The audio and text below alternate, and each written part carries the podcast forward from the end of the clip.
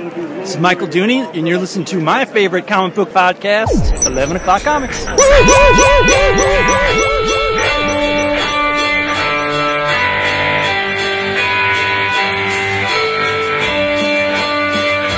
Nice. that that'll be the one. One take. You're a professional. Oh, so good. You know what I missed though last week Back rub. is, well, yes, but you didn't you didn't count me down. I was I was hoping to see the three, two, and then uh, that would have been hot. I didn't do that. No, no, I mean with your finger, like when you're on live. Oh, with- yeah, on no. Burgundy. Uh-huh. No, that- I don't do that. No. And you may get a little closer to the microphone because you're kind of uh, a little. Uh, I don't know what I, I am. I'm closer to the mic tonight than I usually am. eat the My mic. back hurts, so I'm kind of like hunched over it. Eat it. Oh, Like a dude. That's not. oh, did I hear crickets. That's a good thing. Ambiance. I like that. I got yeah, Really? I got windows. I got the windows open. Oh, Yeah, I like that. That's that. unfortunate though for this book of the month. I mean, if it was you know I can't hear them. a previous couple of them, then then that might be appropriate. But You like that next wave stuff. I don't oh. see. Now you gotta go right in. See, that's fucked up. Of course it is. That's fucked up. And we are not, because this is 11 o'clock comics, episode 549, oh no, the book of the month episode. And I am Vince B. oh, you are Vince B. This is the book of the month episode, and I am David A. Price. Yeah, you is and me am Bushmaster. Like like You're so white. It's a book of the month with with a ton of characters, and he decides to be I thought he was going to be Coco. I really did. Coco in one issue. Well, and then we never see him again. Yeah, what happens to Coco? We just it happens, well, let's save it for That's this. yes, that that is one of my problems with the book. But yes, I mean it, it's so. I mean, I, I mean it's cool that he is. I mean, we haven't started the second season yet, but I'm, I'm it's cool to see that uh, that that is. By the way, being Bushmaster is very timely why? because That's what I'm saying. We haven't we haven't started the second season yet, so I know oh, you haven't. No, but I I, Oh, I Christ. Oh, you're talking Sorry. about Luke Cage? Yeah, but uh, Yeah. yeah. Bushmaster is the uh, he's the Jamaican villain in the second season. you're making me crazy. There you go. He talk like this. He say, "Me am Bushmaster." But you're not Bushmaster. You are, speaking of white people, I am, even though I'm Sicilian, I got a lot of white in me. You are not the Bushmaster. You are Jason Wood, everybody, together again for this, sir. the book of the month episode as selected by our Butamus patrons. It is, Oh no, it really wasn't. but that's okay. It is The Legion by Dan Abnett and Andy Lanning, volume one. Volume one with Yes, But it's Olivier Coipel. Yeah, it's basically Legion of the Damned. That's Yeah, I I mean, mean, that's, that's the the- meat. Yeah, yeah, that's and and some Fallout.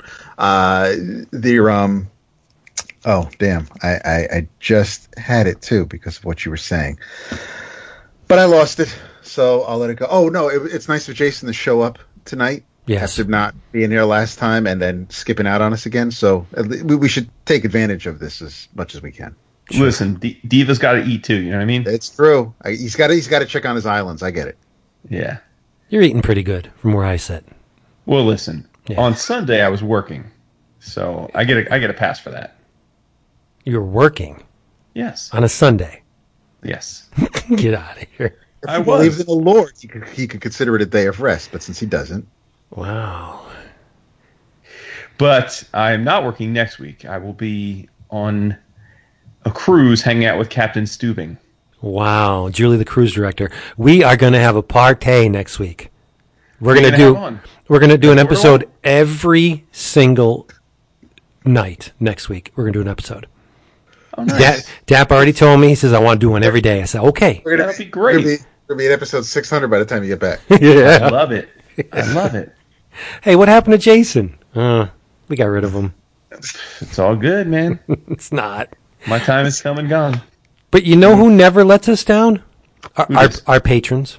Mm, that's For very real, true. uh, Yes. And they are the people responsible for this episode because they have generously decided to back us for whatever reason they choose. We give them many, but um, they're contributions allow us to do multiple episodes um, in addition to our once a week type joints. We do Book of the Month specials and other assorted things. If you would like to check out what the hubbub is all about, go to patreon.com forward slash 11OCOMICS. That's 11 o'clock comics without the apostrophe and two ones. Well, with the two ones, but not the apostrophe. and just, just go there because it's a lot of fun. And I have specially chosen, uh, we do something for the patrons called the cover of the day. Yes.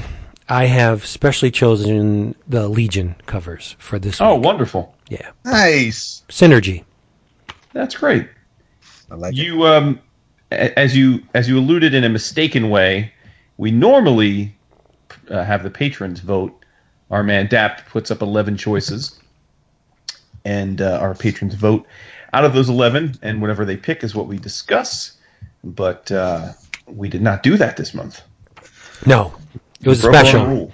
It was this little special thing because we were traipsing the floor of the uh, Heroes Con in Charlotte, North Carolina, and we all picked this book because it was readily available. Some of us had it, some of us didn't, and uh, we decided, hey, look at this, let's do this because it's an awesome story uh, featuring an amazing cast of characters, and it's probably one of the high watermarks in Legion history. So why not? Why not do it?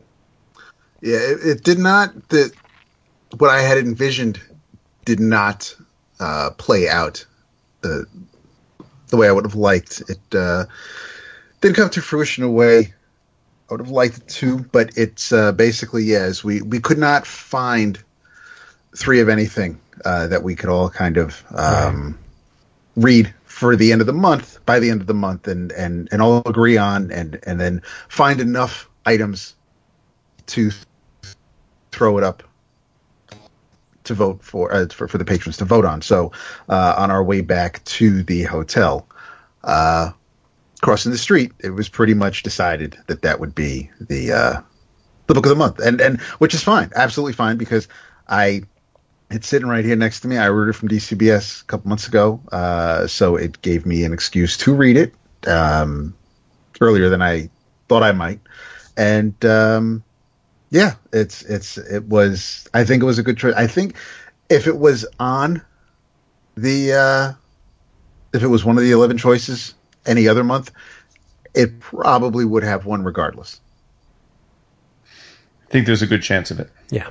It's a beloved story, which is odd because when it was coming out, it was despised by the majority of people. Yeah. It- Uh, but- just because it, it tweaked the formula too much. right. as the uh, then editor at the time says in the um, in the end note. But before we really start getting hot and heavy in it, uh, two things. Any thank yous? No. Nada. I have to thank Clay Stroff. I won't get into it right now, uh, but um, maybe towards the end. But when, when we wrap up, I will. Uh, he sent an awesome package complete with a uh, a Mr. Monster drawn on the envelope. Oh, So, neat. Hella That's cool. cool. Uh, item number two. Vince, what are you drinking? There we go. Second verse, same as the first. Oh, Livingston. you haven't finished it yet. No, I have one one more glass. Livingston Cab. I was going to make a special trip because this is a very special um, series, a special book of the month, but I, I didn't get there in time. So I'll allow it. Jason, David, what are you drinking? I am drinking a new wine. new vino. Well, it's not new. It's actually from 2014, but it's new to the show. Okay. okay. And that is. You ready, Vin- Vince? You good? no, you said David like you had no idea what kind of question he was going to ask you. Jason, David, It's it's called it's, ha- it's called hamming it up, Vince. is it okay? Yes. I am drinking Casa Santos Lima Confidencial Reserve, which is a uh, Portuguese uh, vineyard from Lisbon, and uh, it is a it is a uh, red blend, as Dap and I are very fond of. Uh, in this case, ten different grapes go into. Damn. Wow. Yes, sir. They made the Yes. whole bottle out of 10 grapes? It's crazy, right? Wow. And uh, it is a it is a ninety two point wine on Wine Spectator. It's it's fantastic. and I'm finishing the bottle because my wife is making us finish eating, drinking, or throwing out everything in the house because we're leaving for ten days. What am I going to do without Smart you for woman. 10 days? Um, talk to Dap a lot. I already, I already Chopped do that. liver over here. I already do that. Well, there you go. All right. We have so much to disagree about, Vince. We'll be fine. Uh, I am. Um, if you're going to talk about the book, I think you're going to talk about, we have a hell of a lot to dis- disagree about. Wow. Yeah. I don't know what book that is, but okay. We'll get there. yeah, I think. I think. I. I don't. I don't. I think you were rereading the fourth issue. The. This is. Uh, I'm finishing off. I, it will probably be finished this evening. The. Uh, the Smith and Hook that I had started uh, on during at the beginning of episode five forty eight. Sweet. All, all right, now let's jump into the Stargate and get down to business with the Legion by Abnett and Lanning, Volume One. Of course, written by DNA, as they are so affectionately known by fandom, Dan Abnett and Andy Lanning. There's a ton of artists on There this on this thing, but the uh, the head honcho, the main focus is Olivier Coipel and and we'll designate which stories were were drawn by whom when we get there. But there is one. uh, This collection is nearly perfect. There is one flaw in this collection, and it's a big one. Mm-hmm. They do not put the story into proper perspective. When this Yep. originally when this originally came out, the story ping ponged between Legionnaires oh, and right. Legion of Superheroes. They make no indication of that because they present each story. They give the credits as credit is due. They'll say written by, drawn by, but they do not tell you what issue it appeared in. So you get the whole saga of Legion of the Damned with the the prequel that appeared in Legion of Superheroes Secret Files number 2 and you get the fallout but it went back and forth from Legionnaires to Legion of Superheroes, which DNA were were writing both books, and they were both shipping each month. So fans did not have to wait an entire year to read this story. DC was effectively double shipping, albeit in two different titles, but it was the same creative team. Now, since it was the same creative team, and judging by this volume, I now all right. I I started. I, I was there when when the Legionnaires kicked off. I, I enjoyed that team, uh, but I wasn't with it for very long, and or or, or the Legion of Superheroes either. I, at, around this time, I had kind of had to step away, but uh, there were when Legionnaires that series started. There were two different teams because you had the older Lightning Lad and, and then you had the younger Livewire between uh, in the two books. There's by this point in time when Legion of the Damned started, was it just basically one team across both books? Yeah. Yeah. Okay. because the the writing was on the wall for these books. Sales were low. Um, longtime fans, for whatever reason, drifted, and DC decided to cancel them. But you know, this was the wait and see period, and they basically gave DNA carte blanche. Do whatever you want.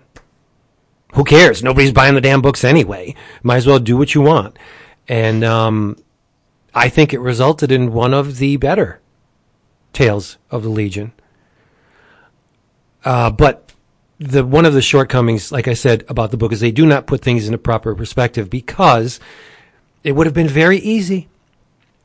They do reproduce the cover artwork for each issue, but it has no masthead, no issue number box. It's it's a right, right. virgin piece of art sans any kind of title specific bric-a-brac, which I think was a bad idea. I don't disagree. I agree 100%. And and unfortunately even the um even the copyright doesn't break it down in the order it appears in this volume. It just groups everything together. So you have Legion of Superheroes numbers 122 through 125, Yep. Secret Files number two, and Legionnaires 78 through 81. So uh, there's no. You could read this and think that okay, well then, then the Coipel issues are just Legion of Superheroes and everything around it are Legionnaires. So Nope. okay, No. So tell me about the Bierbaums because they were the original writers of the Legionnaires, and I'd never heard of them. Giffen. wow. Yeah, Giffen and the Bierbaums. yeah, Um, Tom and Mary. Yeah. What do you mean Giffen and the Bierbaums? Well, it, again, it was like a Keith Giffen. He, he's what about he's Keith he's maintained a presence in the Legion since. Oh man, I don't even know. I mean, it's a, Oh, was he doing Before the Great I'm- Darkness saga. But Yeah. I'm saying he didn't write the Legionnaires. Though. I mean, he had nothing to do with the Legionnaires. They had some plotting or some, some nothing some on nothing. paper, but Right. Okay. I mean, they're for like like Marvel has the the Spider-Man Brain Trust. DC at one time had a Legion group Got it. that Got you know cross pollinated. Hey, what are you doing in Legionnaires? Here's what I want to do in Legion. Let's have a, a powwow. We'll we'll see what's up. But um, and I don't know if you guys realize this. I'm sure you do. Both of these Legion of Superheroes and Legionnaires, these are the final stories for both of the series. Well, that's because that's what I asked you guys. Legion Lost comes after this. Yeah. Yeah, which I've read and I loved. Yep. I did so. And then spiraling out of Legion Lost comes The Legion, which is also for at least the first 33 issues, Dan Abnett and Andy Lanning. And then that series fizzled out. And the stake in the in the heart of Legion fans everywhere, they rebooted it again after The Legion. That's the Mark Waid run with Barry Kitson. that, Kitson that eventually Supergirl comes into. That's called Three Boot. That's the third reboot of of Legion of Superheroes. And Jim Shooter wrote the end of that series. Right, right, right. Well, this is the these are the only issues of Legionnaires that these guys wrote. Yeah. If memory serves, yes. I have most of that series, which is awesome. It's a great series, but again, would the marketplace support two Legion books? Yeah, one time it did, but tastes change, fans go away, younger fans come up, and I think the Legion is a very tough nut to crack for a new fan. Not only, I mean, the, the very mechanics that make it special work against it. You have a giant cast of characters set in an era that is not contemporary with the rest of the DC universe. So they may mention this Superboy, or they may mention a piece of legacy that they in the 31st century, you know, revere, but it's not really the DC universe. It is, but it's it might as well not be because it's so far removed from current continuity. Then it it just doesn't resonate with readers, by and large, which is sad because I, don't- think it's one I, of DC's I don't disagree with what you're saying. Yeah, Sorry, I- I- but I, it does bum me out because I don't understand after reading this why there can't be a, a Legion book on the stands that does well. I, I don't. it's silly. There's plenty of there's plenty of books that have team books or or, or youth focused books, and I yeah I just I don't I don't believe in the right hands that this couldn't be a hit again. I'm sure it can. Know what I would do? I wouldn't give it to Giffen. Uh, As much as I love him, as much as I think he would do a great job, I wouldn't give a, a, a revamped Legion to Giffen. I would give it to Jim Shooter. Really? Yeah, that would generate enough buzz to get enough eyes on it, and um, because Shooter has a long legacy with the Legion too, I would, I would, Oh, sure. I would play to the the the fond memories of of Shooter coming up in the industry, and just see what kind of. He, I think he has a, a couple more great stories left in him. The man that spearheaded the Valiant universe to make all those amazing characters. Not make them, but use them in. Some of them make the other ones use them in a very novel way. I think he still has it in him. Hmm. I, I'd give it to Kent or Lemire, but Lemire's d- doing his own Legion book right now, so Oh, you- so you're talking Black Hammer? yeah. I don't know. It's a, it's a tough I mean, call. it's very much his own Legion book. Yeah. Or, well, you know, Johns is not going to write it because he's busy doing movie stuff. Uh, Johns would be a good choice, not a great choice, but he'd be a good choice. Um, I don't know who else uh, would do a great job on it. I mean, there are people that would do an adequate job on it, but the deck is so so stacked against the Legion. I think you would have to bring someone in that could guarantee a lot of eyes. I think Shooter would be the guy. But do do do contemporary readers even know who Jim Shooter is? I was going to say, talk. I don't think that would be much of a draw for the average reader, but I don't know. I don't know. It's the last time Shooter did something. Uh, I think he worked with Oh wait, Dark Did- Horse. did He, um, right when they brought when they tried to do Doctor Solar. yeah. Yep. Which was not all that, That was great. with Dennis Calero on art. yeah, it was Right. it was okay, but it wasn't all that great. Yeah, Yeah. can't go home again sometimes. No, sometimes you can't. So yeah, I don't know.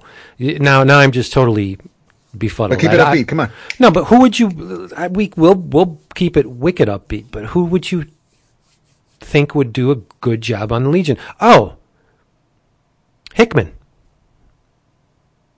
Well, he certainly is compl- complex. Yeah, would he loves a lot of characters. complex yarn. Yeah. Um, He certainly would write a smart I know, I- Legion. y- yeah, I think there's plenty of writers that could do a good job. I just think you need, you need to be a good writer with a good idea. As Abnett and Lanning proved, because they had no previous experience with the Legion before working on Legion of the Damned. They never wrote them. It's before. interesting to wonder if they took the momentum of these books and used that as the impetus and the germination for their probably more famous reboot of the Marvel Cosmic. Well, I think Coco's definitely a precursor to Groot. Well, that's interesting. well, all Coco says is Coco, and all you know, all Groot says I'm Groot. It's the same, same kind of deal. Only you know, people can understand Groot and Coco's a monkey, and maybe there's inflection in that. But that's all he says is Coco. This is not only a rare book of the month in that uh, we didn't let the patrons choose, it's a rare book of the month in that all three of us genuinely enjoyed it. Some love. I have to. I have to say, I loved it, and I. I don't know about Dap. I, Which- I thought it was great. Yeah, I know. I thought it was great. Dap? Uh, this, uh, yes, the the the story coming back to these characters after uh, leaving them for a while, uh, and reading this story after so many years after the three boot, I I enjoyed the story. The presentation, the the packaging specifically, but the presentation uh, was a little off. I was missing a roll call, and yes, there was one. Uh, in I think the second issue in the book. But for the most part, once everybody's blighted, uh, you don't really, you know, in conversations when Chameleon is is thinking about you know who's been taken from him, and you'll get who is who. But for the most part, there wasn't, I, and whether that's that's a problem I have being a growing up being a big two reader and usually getting hit over the head with uh, Chris Claremont esque introductions. It's I don't. By the time you get to the end of the book, there are a couple of characters that are just thrown in at you, uh, like Drake. Whereas I didn't see him beforehand. Before he wakes up in the infirmary, so I don't know what his story. I mean, I know who Wildfire is, but I didn't know who this who his story was. Or, or I'm sorry, Erg one. But the so there were just there were some things that that, that caused me to stumble a bit or, or not make me over all of it but i still think it's a hell of a great read nice. if that makes sense Well, some of the storylines towards the end were um, presented before Legionnaires Hmm. 78. Like the Drake thing, that was a lot of that happened before 122 and 78. So it's not like they're throwing it at you, which they are throwing it at you, but they were down to the wire at the end of this. They No, either had they oh, I either had that, yeah. They had to wrap mean, up It's it's storylines. and it's and this isn't you know I'm okay. This isn't this isn't a comprehensive Legion collection. This isn't this isn't volume eight of that run. This is Right. the first volume of DC bringing you DNA's Legion. So that's what you're getting in this. You're not you're not getting any great history. You're not getting Mark Waid's telling you all about the Legion. You're not getting Busiek telling you about the Legion. This is just DNA's Legion. So you're getting that warts and all. If, if if you're looking for if you're looking for a who's who, if you want to if you want your handheld to try to be brought up to speed by the time this volume begins, you're not getting this in this book. No, no. And to make matters worse, Coipel's depiction of a lot of characters, he's on model by and large, but his style is so different and so gritty and unlike the majority of Legion artists that preceded him that sometimes you have to take a little who is that? You know, and again, it also doesn't help matters that when we do start seeing the main body of legionnaires, they're in a condition where their uniforms are torn, they got shit over them because certain things have happened to them, you know, that they got that that piece on their jaw, their hairs are, are their hair's all messed up. You know what I mean? They're not in pristine shape. So a, a lot of that adds to it. Like if, and I, I have to say, DNA did a good job of saying, like, have have one character say, "Oh, it's Karate Kid." You know, like, eh, but he does. They don't do it all the time. So there are some characters that if you weren't a, a reader of the book, like Dap says, you wouldn't know who these people are. But in their defense, a lot of times it doesn't really matter because they're not major players. They weren't involved in a lot of the things that are making the story tick. They're just like if someone says, "Oh, here comes a squadron of hunter killer legionnaires that have been blighted and now they're out to get us." Do you really have to know who each one of them are? It's a threat. That that's really all you need to know. Right? When you see Ultra Boy at the front of it, I mean he's unmistakable with the the, the chest emblem. If you see Ultra Boy at the front of him, that's pretty much an oh shit. You don't really have to know who the rest of them are. But, you know, your mileage may vary. I, I don't know. But let's get into it. Let's do it. All right. The Legion of the Damned storyline began in the Legion of Superheroes Secret Files number two, which publication date June 1999. Pencils, and I'm probably going to kill this, but whatever. Yeah. Pencils by Chuck Wojtkiewicz. You think? Sounds good to me. Okay. Inks by Dexter Vines. Look at that. I know, man. Back in the day. Yeah, and the uh, color art is by Tom McCraw, who pretty much colors the majority of this. The setup is very simple. Um, you have a ship full of Legionnaires Brainiac 5.1, Thunder, whom I love. Do you know what uh, Thunder's uh, alias, her, her civilian name is?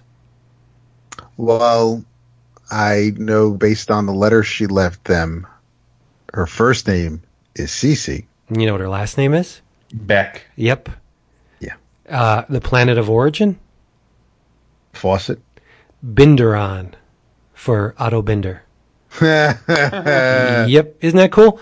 Um, uh, Livewire, whom longtime Legion fans kn- will know as Lightning Lad, uh, Sensor, Monstress, Pharaoh, Kid Quantum, Karate Kid, and Coco, the the rescued albino. how you just speed by Sensor.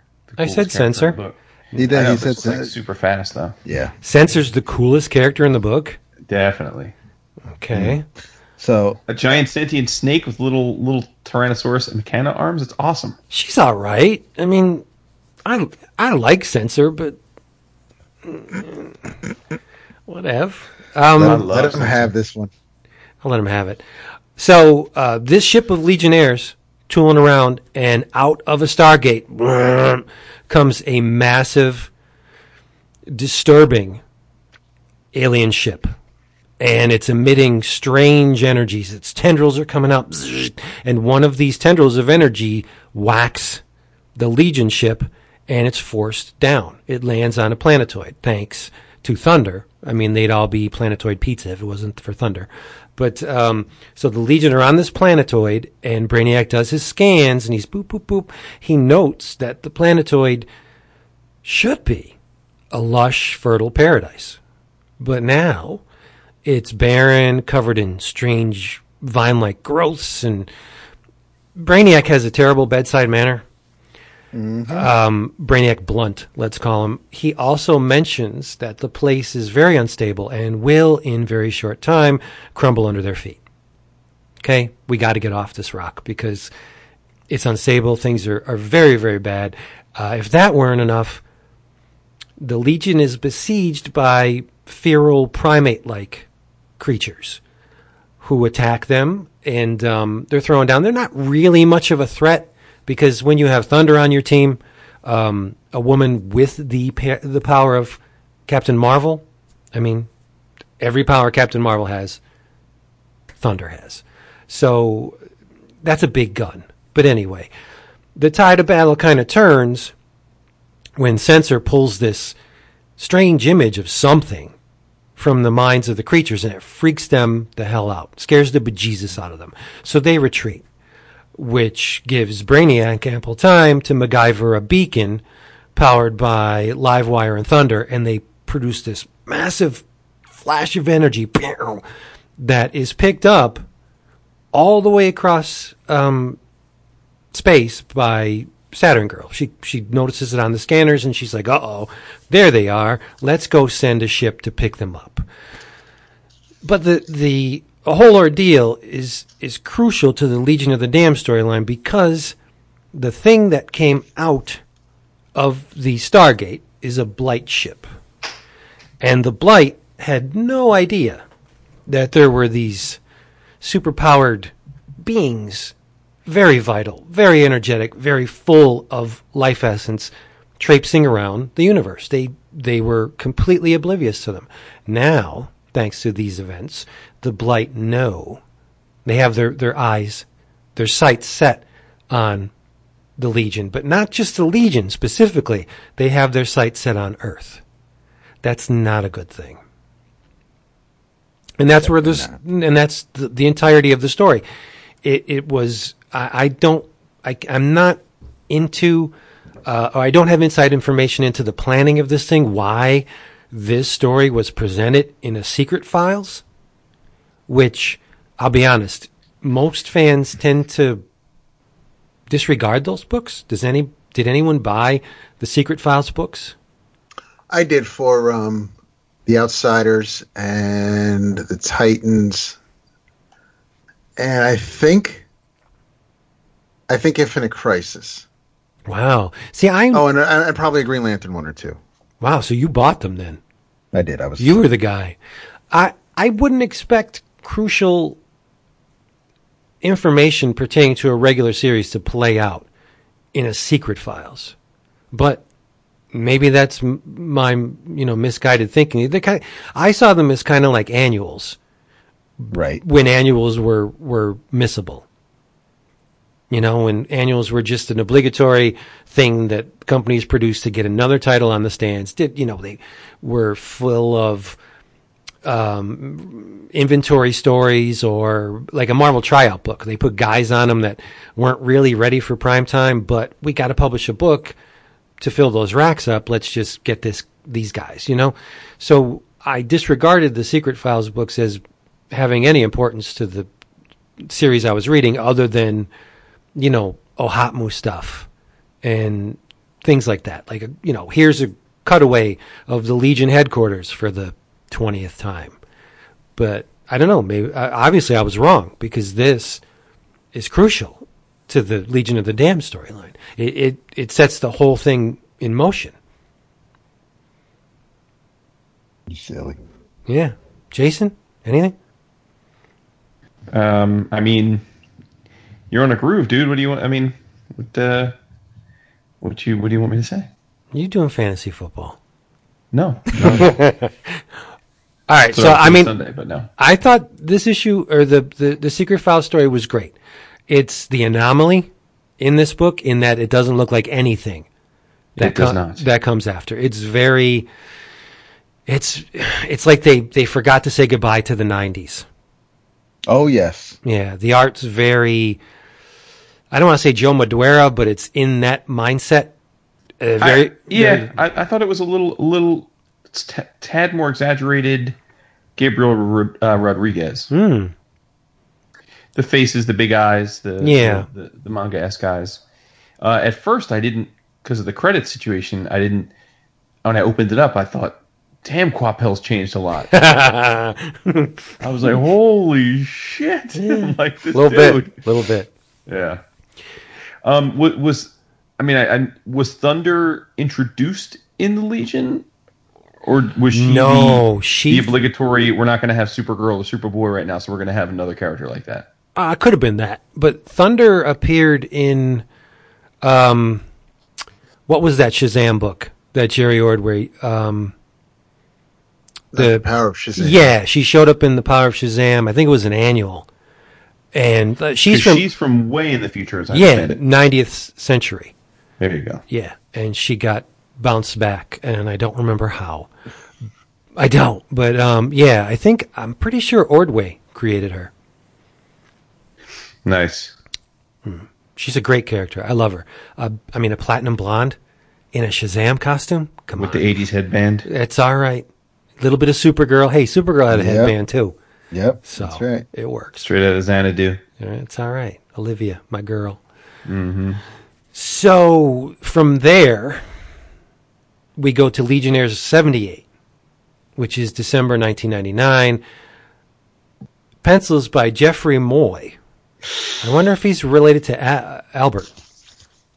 I don't think so, and and not a huge fan of Jeffrey's work. No, same. It's serviceable. It, it, it- the art in this book doesn't detract from my enjoyment, but it it was just workmanlike. Yeah, yeah. Nothing Uh, special. So pen- pencils by Jeffrey Moy and Coipel, inks by W.C. Carani and Andy Lanning, and again, Tom McCraw did the uh, color art. Th- this story is called Emissary, and this is where it starts to get cooking. Good looking. Yeah, you have a uh, a mega freighter, giant starship, loaded to the gills with uh, goods. And I like the choice of hot pink as a color. Yes. Um, Jason, is it Hesperides? Hes- Sure. Okay. Um, the I mean, I, I, I would imagine it in Greek it'd probably be Hesperidis, but I, I'm sure we. I like that. I like the way you did it better. So I, every Okay. time I say it, I'm going to say mm, and you're going to say the name. Uh, okay. So uh, the mega freighter mm, Hesperidis. sends a distress call, and the Legion pick it up, and they send a you know uh, a party. the The ship was boarded by unknown entities, and the uh, Legionnaires that are sent to investigate. You got your Cosmic Boy, Monstress, who used to be green. Um, Yeah, what happened there? thankfully, they they changed um, her because a green Monstress is a little bit too close to She Hulk for me. It is, but but why? What did they do to justify her color change? It was in the sto- in a storyline. Um, who who did something to her that changed her color? Hank McCoy, second mutation. No, no, no. I forget what it was, but I mean, it, there was a there was a, a logical reason why they changed her color. I don't understand Because- why they made her green anyway. Because in a in a in this in this series in a or in this collection in a flashback, She's green, yeah, yeah, she's green. Yeah, Yeah, and and it, honest to God, it looks just like She Hulk. Uh, a not Yeah. a, a less attractive She Hulk, but um, so uh, Monstress and apparition, whom we we all know as Phantom Girl, but mm-hmm. in this Now, what the was the the name changing one of the things that pissed people off, longtime Legion fans? oh, they didn't call her apparition in this. She she had been apparition for a while. No, no, no. I realize. I'm I'm assuming it goes back to the the start of the Legionnaires and the Legion runs from. Yeah, you don't mess with shit like that, right? Like, why would you call Lightning Lad Livewire? Because there were two. You can't have two lightning lads, especially if one's a different age. So the the the Legionnaires were the younger versions and and had the more more 90ish modern names. Oh, you had a lot yeah, you had Livewire, you had because they you you because he's not he's not Chameleon Boy in this, he's Chameleon. It, Yeah, it's it's not silly. Ferro Lad, it's Ferro. So I mean they they they shortened some, but they did also uh completely tweak and I I kind of like Livewire. I mean Lightning Lad yes is is of its time and you know who that is, but because because Livewire you So they also did Yeah. it to his sister, exactly. Spark. Not not an improvement. No, but I mean, but then again, I mean, you go from Lightning Lad to Lightning Lass. We already know they're siblings. I mean, it, it's kind of, Yeah. and then of course their older brother Vince is Lightning, Lord. Lou. Lightning. No. Lightning Lou. but Lightning what? Lord. Yeah, but what I was going to say is, Oh Lord. it doesn't make sense to call this character Livewire because Garth Well- and Imra are a thing. Saturn Yes. Girl. So this is Lightning Lad. This is not Livewire. Right. I don't. So I mean, as I'm reading this, and because I was gone from the Legion for a while, I have no idea. I I I read. I see this. I see live live wire. I think it's the live wire from the Legionnaires when that series started. I have no idea. So so if this is light, if this is actually Garth Lightning Lad, who's now going by Livewire, I don't know what happened to the other dude Right. who was in the I- other book. I honestly when the don't two remember. series started. I honestly don't remember. Okay. Yeah. But this is definitely Garth Okay. because he's getting jiggy with Imra. Yes. And that's a long standing Legion relationship is. right there. Um, so they board this uh, mega freighter. Mm, Hesperides. thank you. And they, they find it seemingly deserted. So Rock checks the, the ship's manifest and he's like, and he's like, wait a minute. This is not a, th- there's no thievery going on here because uh, uh, look at the stuff that's in the cargo hold. It's all pretty mundane. There's really nothing here worth stealing. So the team um, soon finds the crew and they're all frozen, which doesn't make sense to me. Why the, the crew would be frozen. But that's a story for another day, I guess. Um, what the interlopers did was they, they ripped open the inner wall of the bulkheads because they were looking for something. Um, and it's thankfully explained to us that the ship is very, very old. And it was built at a time when adamite was very expensive. And adamite was a material that they used to line ships' bulkheads because it was it, it would protect the the fleshy things inside from the rigors of space. So um, this stuff was very expensive. So what the builders did, they loaded the interior of the bulkhead with shit metal, scrap, garbage, um, whether it was just plain metal or obsolete robots, which in this case came back to bite them on the ass because they f- filled the bulkhead with the Ares battle bots. And the Ares bots are um, five centuries old, and they were equipped with an Asimov circuit override. If, if, yeah, me too. If, if you're a fan of Isaac Asimov and his three laws of robotics, you know that a robot can never harm a human. A robot can never stand idly by and watch a human get harmed. So these robots can can shut that off, and they did because they were infected by the Metallo virus, and the AI gained sentience and exploited the fact that they were not bound by the laws of robotics and began killing their creators. And there's a whole big deal about the Great Shutdown. Um, the, the humans eventually won, and all of the infected robots were scrapped, and all of the ones that were not infected were shut down awaiting a time when that metallovirus could be cured, but that time never came. So they took those robots and they load them in the bulkhead, and here they are, and their guns are now set on the Legion. And Apparition doesn't have anything to worry about because she can make herself intangible, but the other ones, they got some problems. Um, Cosmic Boy has problems because the robots are made out of ceramic. There's no metal. And he- can't handle his business. and his powers don't work too well against ceramic. Monstress is okay; she could beat the crap out of them, but th- this is this is problems. Um, they eventually beat the robots. Well, the and the initial wave of robots, but more pop up, and Brainiac's doing his own little thing, beep a boop a bop a beep, and he reprograms the robots and reignites the Asimov circuit. So now the robots cannot kill humans, but it's not over. Up, nah, pop- son.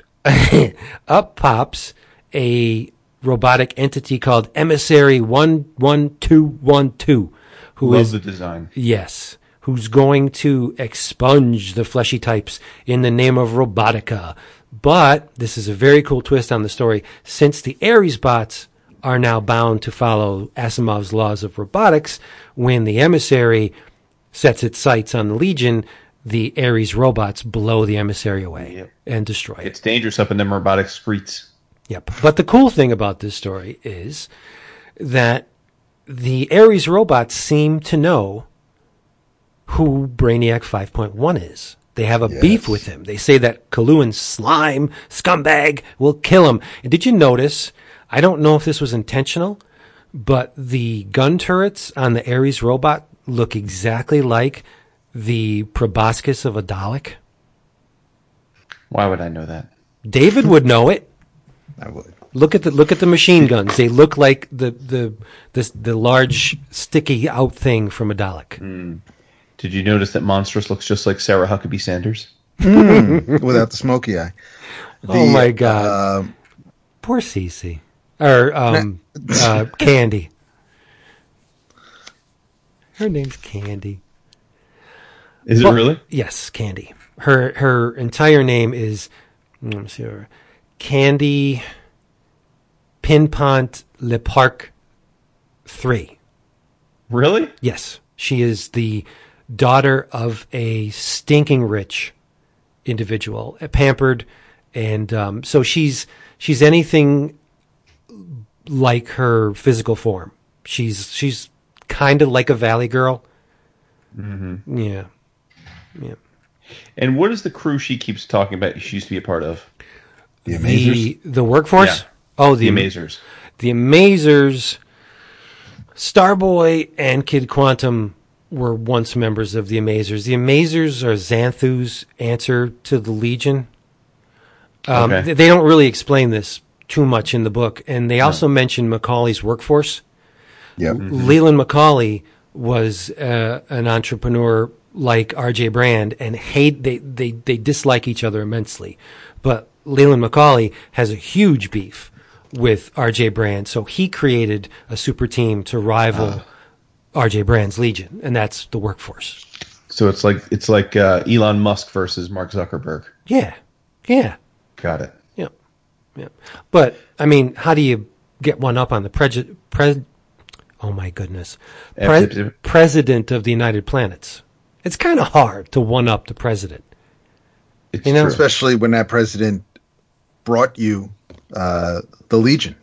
and the I mean, that's so it's right, and you know, obviously, as as this particular volume plays out, um, there are people have problems, but the I I didn't dislike Moy's work. It wasn't as dynamic as Chuck's as as the volume kicks off, but it it reminded me to some degree, not identical, but it reminded me of the the Chris Sprouse stuff that that kicked it all off, and or at least this particular. Um, so there were some. There it I does look a lot like Chris Sprouse. You're right. so so so there are so, so it was like It was old the original to artist on. Legionnaires. Exactly. Uh, and being a Chris Sprouse fan, I, I, I see a little bit there, so I was I was kind of digging it. But no, it, it was not. It definitely didn't have the um, the the kinetic feel and and the the action as, as much as there was action in this issue in this particular chapter.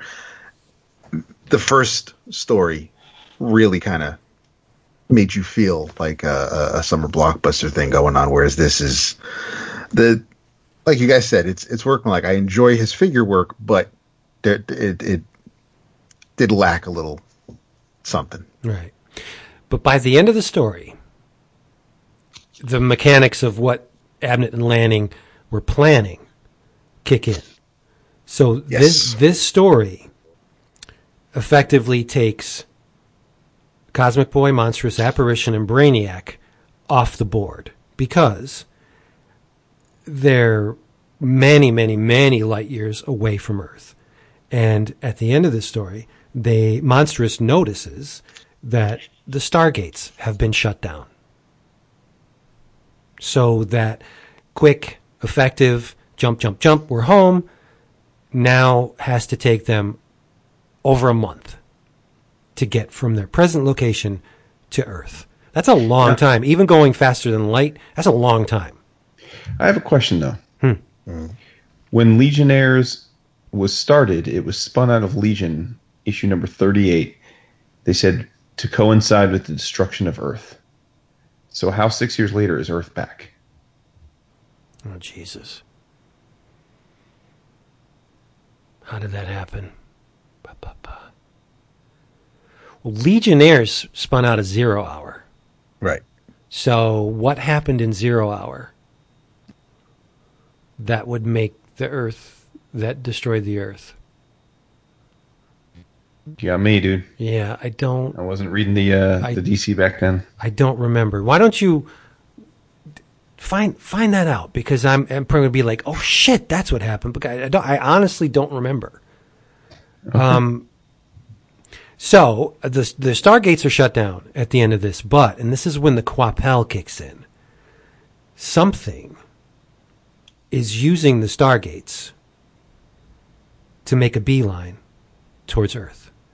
Nasty blight energy comes spewing through the stargates. Um, it goes past Xanthu and Braal and Winath and all of the many of the key Legion planets. And then we're seeing the thing that's in its sights in the very last panel. It's going to Earth. And this is a huge deal because later on in the story, I may be getting ahead of myself, these events, while the Legion had no control over them, turn out someone uses these events against the Legion. And, and I found that part of the story fascinating. Um, after the dust settles, that the uncontrollable events of that ship coming out of the Stargate and, and them noticing the, the the Legion on the planetoid, and now this with the Legion, the the, the um, heading towards the, the the blight energy heading towards Earth. All this gets blamed on the Legion. That you know all this shit would have happened if you guys weren't where you said you where where you were when these people noticed you. And I find that incredibly frustrating in that they really couldn't control it, but that argument is kind of sound, isn't it? If it wasn't for you being there, these big nasty bad people who almost took over the entire universe, that almost that would never have happened if you weren't there. It was a it was a case of being in the wrong place at definitely the wrong time, and they really had no control over it. But if they weren't there, this would have never happened. You know what I mean? So it's frustrating, but I can kind of not sympathize, but what the opposition is saying later on in the series mm-hmm. is is true.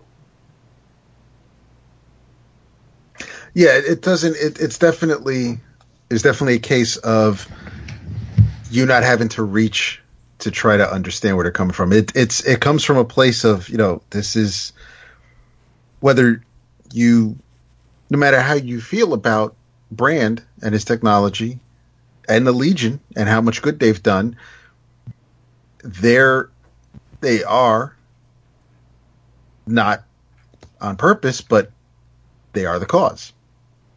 So it's it's Yep. And I think Leland is using it to his advantage, but definitely, I don't think Vice President um, Tinya's mom. I, I I don't think that she. I think she's doing it.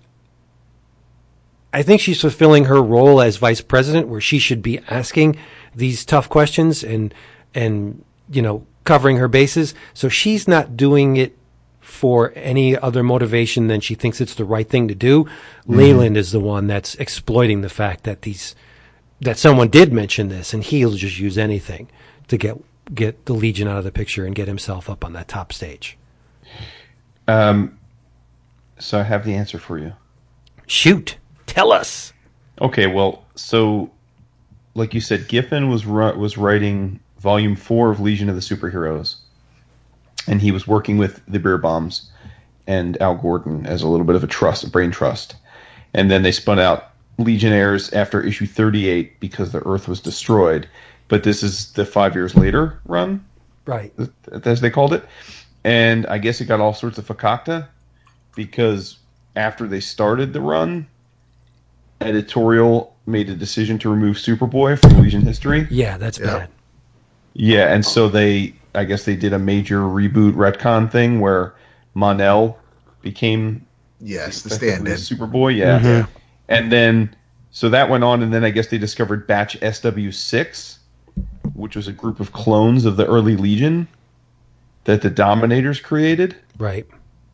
and and that's and so all of that happened during all of that there was a storyline that involved the destruction of the earth um, giffen left shortly thereafter um, all of that was resolved though in zero hour in 1994 and the the, the uh, dc rebooted the continuity again and five years later pretty much became persona non grata not part of continuity not to be reprinted ever again. Now, obviously, in the last few years, they've reprinted this stuff, but so basically, all Earth was destroyed, but it was that whole that whole few year run was basically treated as though it never happened. That's right.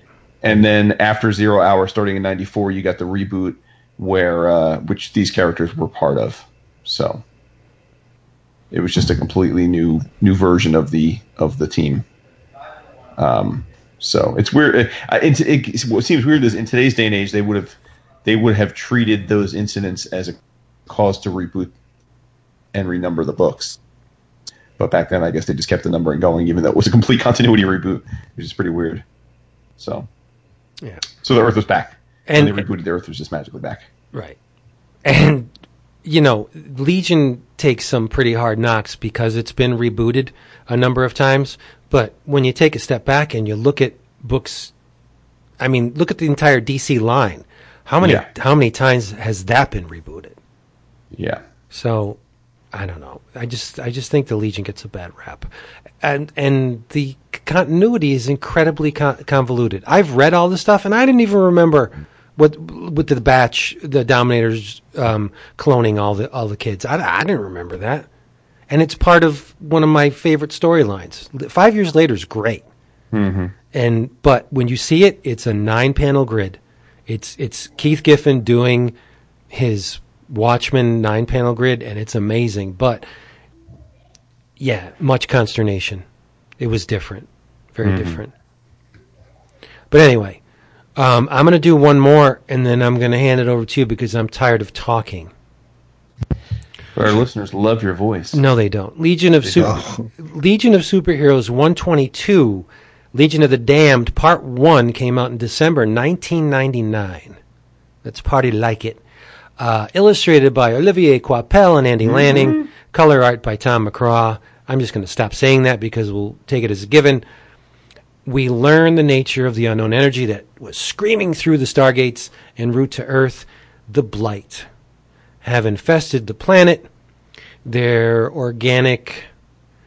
It's they're like plants, plant-like structures, worm across the surface, culminating in a giant structure they call the stem, which spews up into the upper atmosphere of the of the Earth. It's this giant plant-like structure, and it's it's releasing energy stolen from the the planet's inhabitants into space. Um, those that have come into contact with the blight have been transformed into willing servants, much like the techno organic virus and you know uh, the Borg. It, it's Invasion kind of the Body Snatchers. yeah, it's kind of like the same thing. You know, you will be assimilated, and and these characters are assimilated. They don't have any free will. They're told to do something, and they act out their master's will. Um, and all this happened in over a month. This Legion of the Damned storyline, if you're a Marvel person, is much like the um, famous X Men story, Jason, with the set. I don't know where you're going with this. Days of Future Past. Days of Future Past Why are you comparing it to that? because it's it's a sea change in the status quo in which oh, okay, I got you. you know you have your rebel your resistance which Days of Future Past really obviously had you have a threat but where Days of Future Past was a great story I don't think the stakes were high enough the stakes in um, Legion of the Damned it's the stakes are everything mm-hmm. not just Earth. We're talking every planet in Yeah. in the universe is And- at risk. to Dap's point, it would have been very helpful, like say on that opening splash page where they're like, "Hello, Garth, no more running." If there were little little boxes telling me who each of the characters were, very helpful. Oh, I'm sure it was no problem for you because you've read enough stories where, but for me, I didn't know who they were. right. Well, you know, a little little box emanating from each character would have been nice. That's Yep. what I'm saying. It it, it it wouldn't have taken much to do. Let me. I'm getting to the page. Uh, there's plenty of open space. I mean, there's double only, page two, spread, there's, yeah. two, there's only two two word two word box two word, word balloons in the whole on the whole splash. Yeah. yeah, it's Double Ultra, page spread. You have the that's Ultra Boy, Karate Kid, and Umbra. now and Well, clearly, but but right Yeah, now now what was what was Umbra's original Legion name? Umbra was um, Shadowlass. Shadowlass, right? Exactly. Yeah, yeah. And back when that when I started reading Legion, um, Karate Kid was engaged, but was eventually killed. So uh, I knew Karate Kid was back, and yes, I know because he's he, he was in. He, he popped up earlier in this volume, but again, had I just picked this up because you know it's a new creative team with Coipel, um, and I had been away for a while, I probably wouldn't have recognized Karate Kid. I would have assumed that that was Shadow Lass based on her complexion, and yes, I, I know, I know Joe's outfit, so that was Jo Nah. That Joe would have definitely been um, Ultra Boy, who can only use one power at a time. So thank God he has the flight ring. Right. But they're formidable powers. Super Yes. Yeah, super strength, come on. Um so the there's a resistance. Can you turn it on and off within a split second, though? Yeah. Yes. Yeah, He so if he power if he power punches down. someone right, so if if he loses his ring, he can still fly, but if he wants to knock somebody out, he drops. has to fly towards them, punch them, so he's he's like free falling, and then he can start flying again. But yeah, he can. He he doesn't. It's not a um, he doesn't have to wait or or or reboot or anything like that. Gotcha. Right. Okay. So all the communications have been shut down. Stargates closed. And you have a resistance that emerges in hopes of at least reaching one Stargate to transport President Brand and the uncompromised survivors off planet. Now your resistance is Livewire, XS, uh, Shvaughn Erin of the Science Police, and our buddy Reep Daggle, Chameleon. And they try to lead a group of survivors to safety. The resistance, as Jason and David have told you, are accosted by blighted versions of Ultra Boy, eh, Umbra and Karate Kid, and who they attack their former friends and teammates without remorse. They do not care. Um, try as they might, the res- Mocking them along the way. yeah, they're talking shit. I mean, these are your buddies. In in, in some cases, I mean, if apparition was there, th- th- you know, there's your wife. But Yep. um, so the resistance they don't fare very well. Um, everybody save uh, for Chameleon, they're captured, and Livewire is uh, subjected to chokeweed, which kind of incapacitates him so he can be food for the, the stem. Um, so we pretty much write off Livewire at this point because everybody thinks he's dead. Obviously, that's not the case. But the his his all his buddies, they the ones that aren't blighted, they're like, oh shit, Livewire's dead. So um, Chameleon's on his own. He can't contact anyone or return to um, safe houses because he doesn't. He, he's very afraid that the blight are using him as a uh, uh, a target, and they're they're keeping tabs on him. So if he returns to a safe house, the blight's going to infiltrate and you know destroy it. So he can't do anything. He's all by himself. He's all sad. And um, he's attacked by a blighted Starboy and company, and even survives that to escape. And this is the part I love. I love that DNA acknowledge the fact that Chameleon is not often taken seriously. Yep. He's like the joke of the Legion. Oh, what are you going to be? Turn into a mouse? Great. You're awesome. But he's pretty formidable. I mean, he survives two attacks by very powerful Legionnaires, and he, he lives to to uh, fight again. Um, Chameleon encounters more Legion members by the end of this issue, but fortunately for him, they aren't blighted. It's the away team that Finally back. yes that Back and encountered better than ever. the Ares robots on the derelict freighter. Uh, Hesperides. I had to thank, remember. for thank you. Yeah. That's good. So you got Cosmic Boy, Monstress, Apparition, and Brainiac 5.1 are now on Earth, and they're like, WTF? What the hell Dude, is the going faces on are here? great. The Yeah. faces are absolutely Like, like I what the just, fuck? this is where they actually finally look like teenagers. Yeah, it's like uh, the Nick Nick Young meme with all the question marks.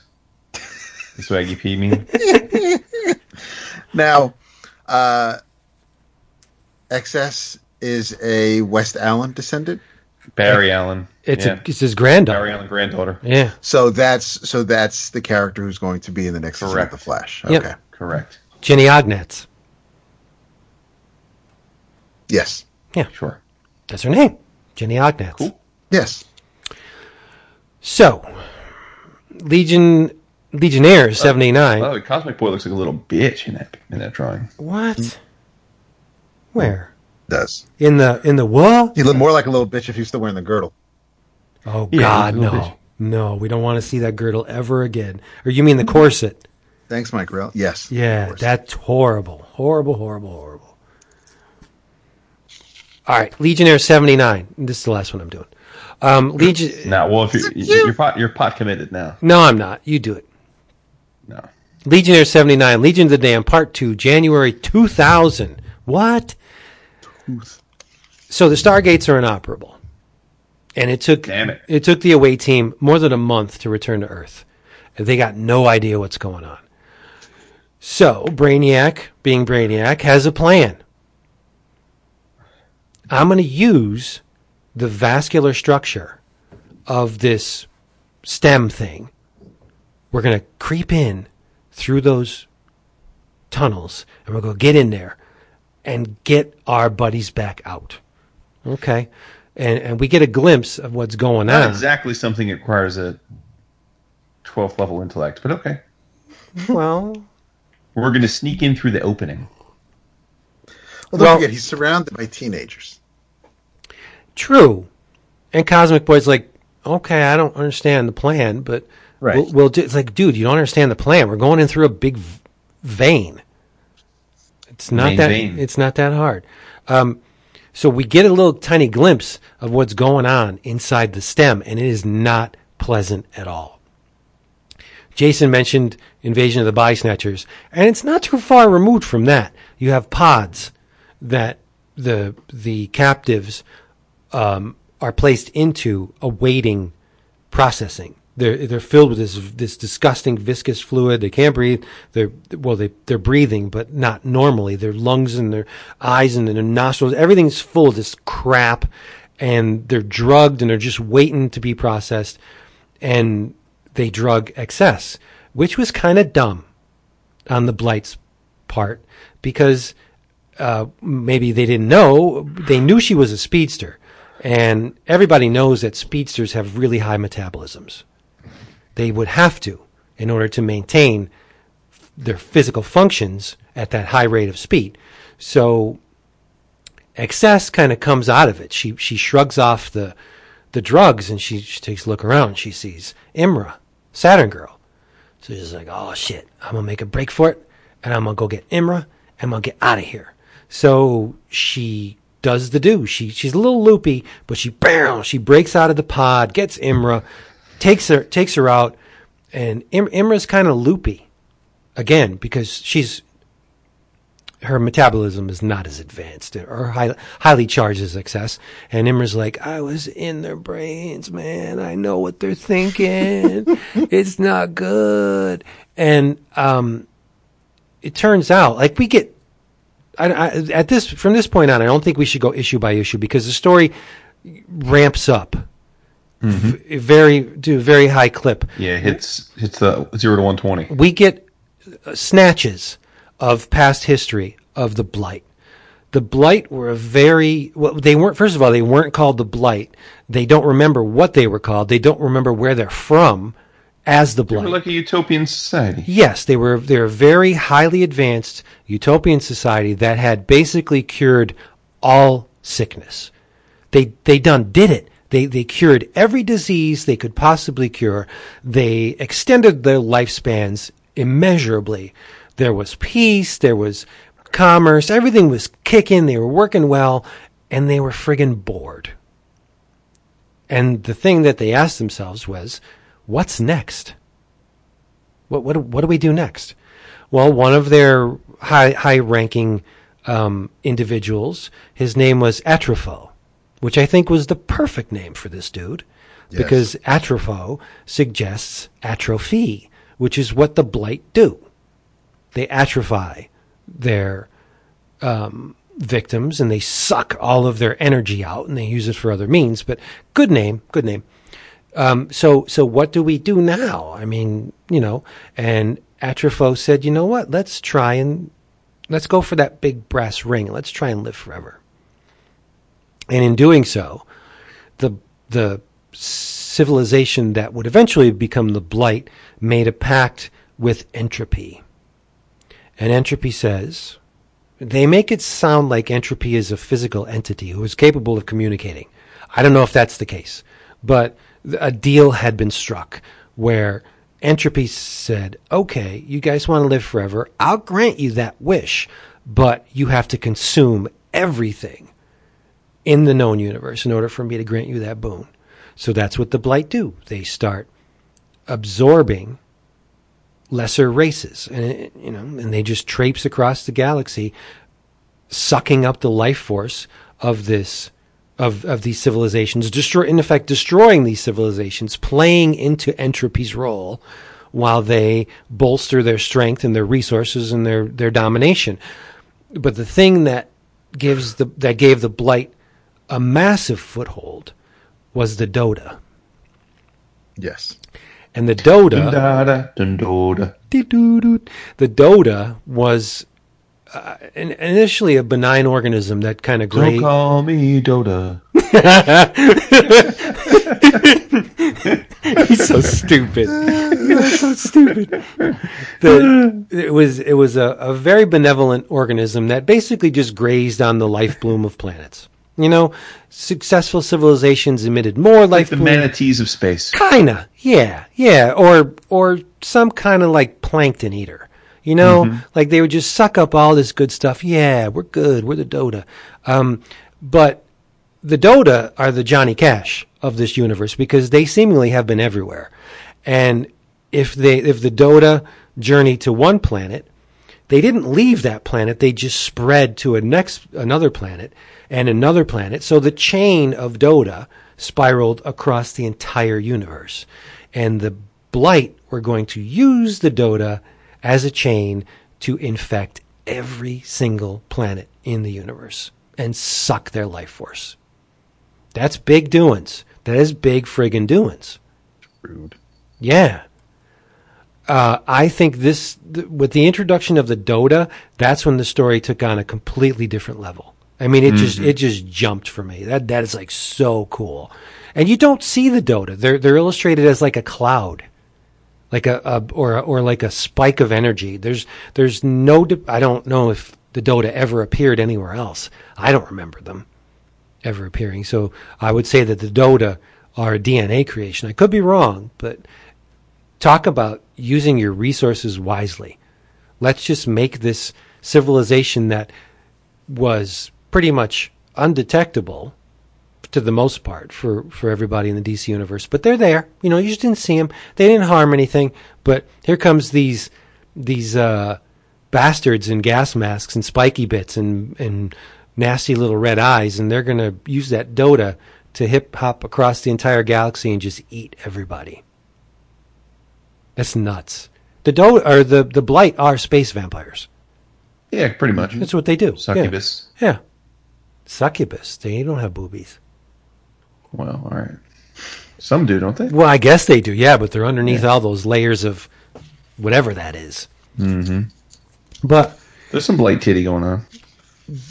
I Dap said something about wow, Coipel's work here looks a lot different than than his. Actually, that was Jason, but yeah. Oh, was it? Uh huh. Okay. One of you said it, and Yep. I have to admit, I, I like this Coipel better than the the contemporary Coipel. And when you said that, that's when I wrote my- my reply. Uh, what was your reply? This is my shocked face. Oh, and I said no. That's a bunch That's of just a letters. bunch of letters. But- uh, it, it does not, knowing you, uh, it is not at all surprising to me that when comparing Legionnaires, Legion of Superheroes, Coipel to House of M, the Magic Order, Coipel, that you would prefer the old, thick and dirty and very almost independent esque version of, of Coipel. Shit, yeah, it's very dirty. It's gritty as a f. Yeah, but I have to say, it's extremely sexy. It is. It's very because he has the uncanny ability of now we're in a, a very dire situation. These characters have not showered for a long time. Their clothes are ripped, they're dirty, their hair's a mess. But Coipel would put tears in their clothing at just the right spots. Like when we see Saturn Girl there's one part where she's all bent all over and he puts the rip like just at the point where her the folds of her skin and it's like amazingly sexy it it's it's it's like an uh, a superpower of his to put that rip in exactly the right spot to generate some kind of in my mind i got to say there this the legion of the damned is very erotic But then he will do an upshot of Saturn Girl, and it looks like her face is melting. her face is melting Yeah, there's one scene where uh, XS is trying to um, get her out of the place, and she she looks up at her, and you can it, it almost looks like her nose is not there. I don't have a page number, of course. Yeah, there's no page numbers in this. But but in the issue featuring Saturn Girl on the cover, when um, Cosmic Boy says, Imra, what is it? What's the matter? And she's all bent back, and Coipel has the rip right on her belly where the the the line between her abs bisects. I mean, that's just that's that's hot, right? Is that not hot? Yeah, I, I I'm I'm uh I dig the style. I do. I, I Absolutely. I think it's uh I'm not sure I can say I like it more than current Coipel, but uh I can imagine that he was able to do a monthly book back then Yeah. by doing this style. Yeah, yeah, yeah. Yeah. I, I mean, come on. Obviously, I don't dislike current Coipel. I think he's great. But I mean, if I had my Racist. way and I, I had him chained to the drawing board, I'd be like, do like this, not like that. Yeah, there isn't. Yeah, I mean, there there are some some artists have we we we may prefer um, Well, th- th- we have a bunch of artists that, that we prefer their older stuff. John Romita Jr., Paul Gulacy. So there are some where we, we understand Salvador Roca. how yeah how how they uh, Big time. why they may improve or why they may change their style. It's it's but it's one of those things where Jim Calafiore. Uh, but yeah, no, there there's there's a um there, there's a lot in these Coipel issues to to enjoy, no doubt. I, I really like the and, and I mean it was I think his style worked really well with a science fiction space opera type story. There's there's a um Definitely. the, the, the the big panels, the the the way the action flows, what what has to be done to for for all the characters to the, the showing the destruction of Metropolis and and so much else going. And I mean the the design of the blight and and their their crafts. It's it's there. There's no, and he doesn't. I mean, there may be some pages where they're not filled with edge to edge panels. There, there may be some white space on a John few pages. But he, but every goddamn panel has backgrounds or a Yeah. shit ton of people in it. You listen to John Byrne? Um, one minor nit, and this is just a very common thing in sci-fi tropes, but it drives me nuts. The obligatory made-up expletive. Greif? Grife, Grife, Sprock, It's like Nash. Na- Frack. Nas. frack, grife. It's like, all right, dude. But those aren't made. Well, yes, they are made up, but those are those are staples of the Legion. But if you and and Oh, if they had used, that, They are kids. Kids swear. Right. but it, but I right, know to and- just swear. no, but that's the thing, Jason. If in in the future, they might not. I they, get they might have that. I- right, I, but get that it's the. I get that it's plausible. It just annoys if- me. It's in all if- super. It's in all sci-fi tropes. if if you had You're fracking and I crazy. you're right it, it, it is but if if they had used the the the asterisk ampersand pound and an exclamation you would put your own you would think they're saying fuck or damn or but they're they wouldn't be saying that They're- they're obviously trying to make sure that you know that they that, that, that those terms aren't Well, like, are, are like girl says, my grife. Now she's saying, like, is she saying what the fuck? Is she saying, like, you can't put fuck or shit in that? People don't say my shit or my fuck. No. They say my god, maybe, or Nas is definitely shit. Mm-hmm. Yeah. Na- Nas is Sprock shit. Sprock is fuck Yeah, I think Sprock and is. and yeah, it's my and I thi- sprocking and- pleasure. Yeah, And Grife, I think, is like crepes. That that, Yeah. that, that we'll just always say. That's that's that's Christ. That's Mhm. just so. Okay, having read this, I can't get Emplate out of my mind when I see the blood. yes, dude. I'm glad you said that. I thought the same thing. Yeah. Absolutely. Yeah. Now, Yeah. what what came first? Well, this is 99, right? So emplate. Right, because Emplate was like 95, right? 95, Yeah. 96. So there you go. So maybe Emplate did, uh, the design for Emplate impressed DNA to the point where, wow, you know? Didn't didn't didn't uh, Bachalo invent Yes. emplate? Yeah. I don't know if he invented them, but he, he was one of the designers, I guess. Yeah. Yep. Cool. I'm glad you said that because I, I see Emplate whenever I see the blight Yeah, for sure. Mm-hmm. It's like a bunch of Emplates running around. without the dreads. Emplate posse. Yeah. So the blight have an ace up their sleeve in the form of Mon-El. Yeah, what's up with that? Mon-El's a Daxamite, and Daxamites are incredibly powerful. I mean, when when you use Mon-El as a stand-in sure, for it's damn hard to kill off in Supergirl. That's for sure. yes, Unfortunately, when you Exactly. use uh, a Daxamite in place of a Kryptonian, and pretty much the the inter the the insertion is seamless, you know that Daxamites are frickin' powerful. So what they do is Mon-El is the battery, the power source with which the uh, blight are going to jumpstart the chain of corruption. Let's just say Chain of fools. and um, that's where uh, I like the fact. Initially, I was like, "Oh God, apparition, shut up, shut up about Jo Nah. You'll eventually see Jo Nah. Just, just stop it." And then I realized what they were doing.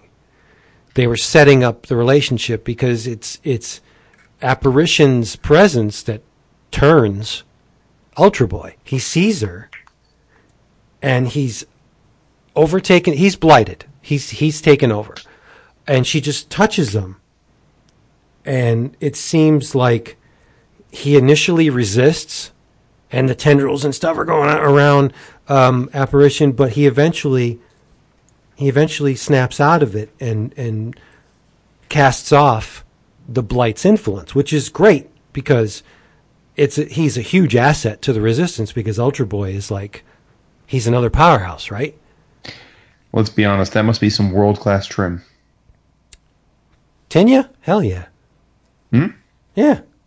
I know, man. If it's that good that a touch can break you out of a zombie like state, Well, I wouldn't say it's trim. I would say it's love, but you know, do whatever. yeah. You, ironic that you would say that, but no, I don't think that's true. It's more, it's more the uh, primal passion, I think, than the language of love.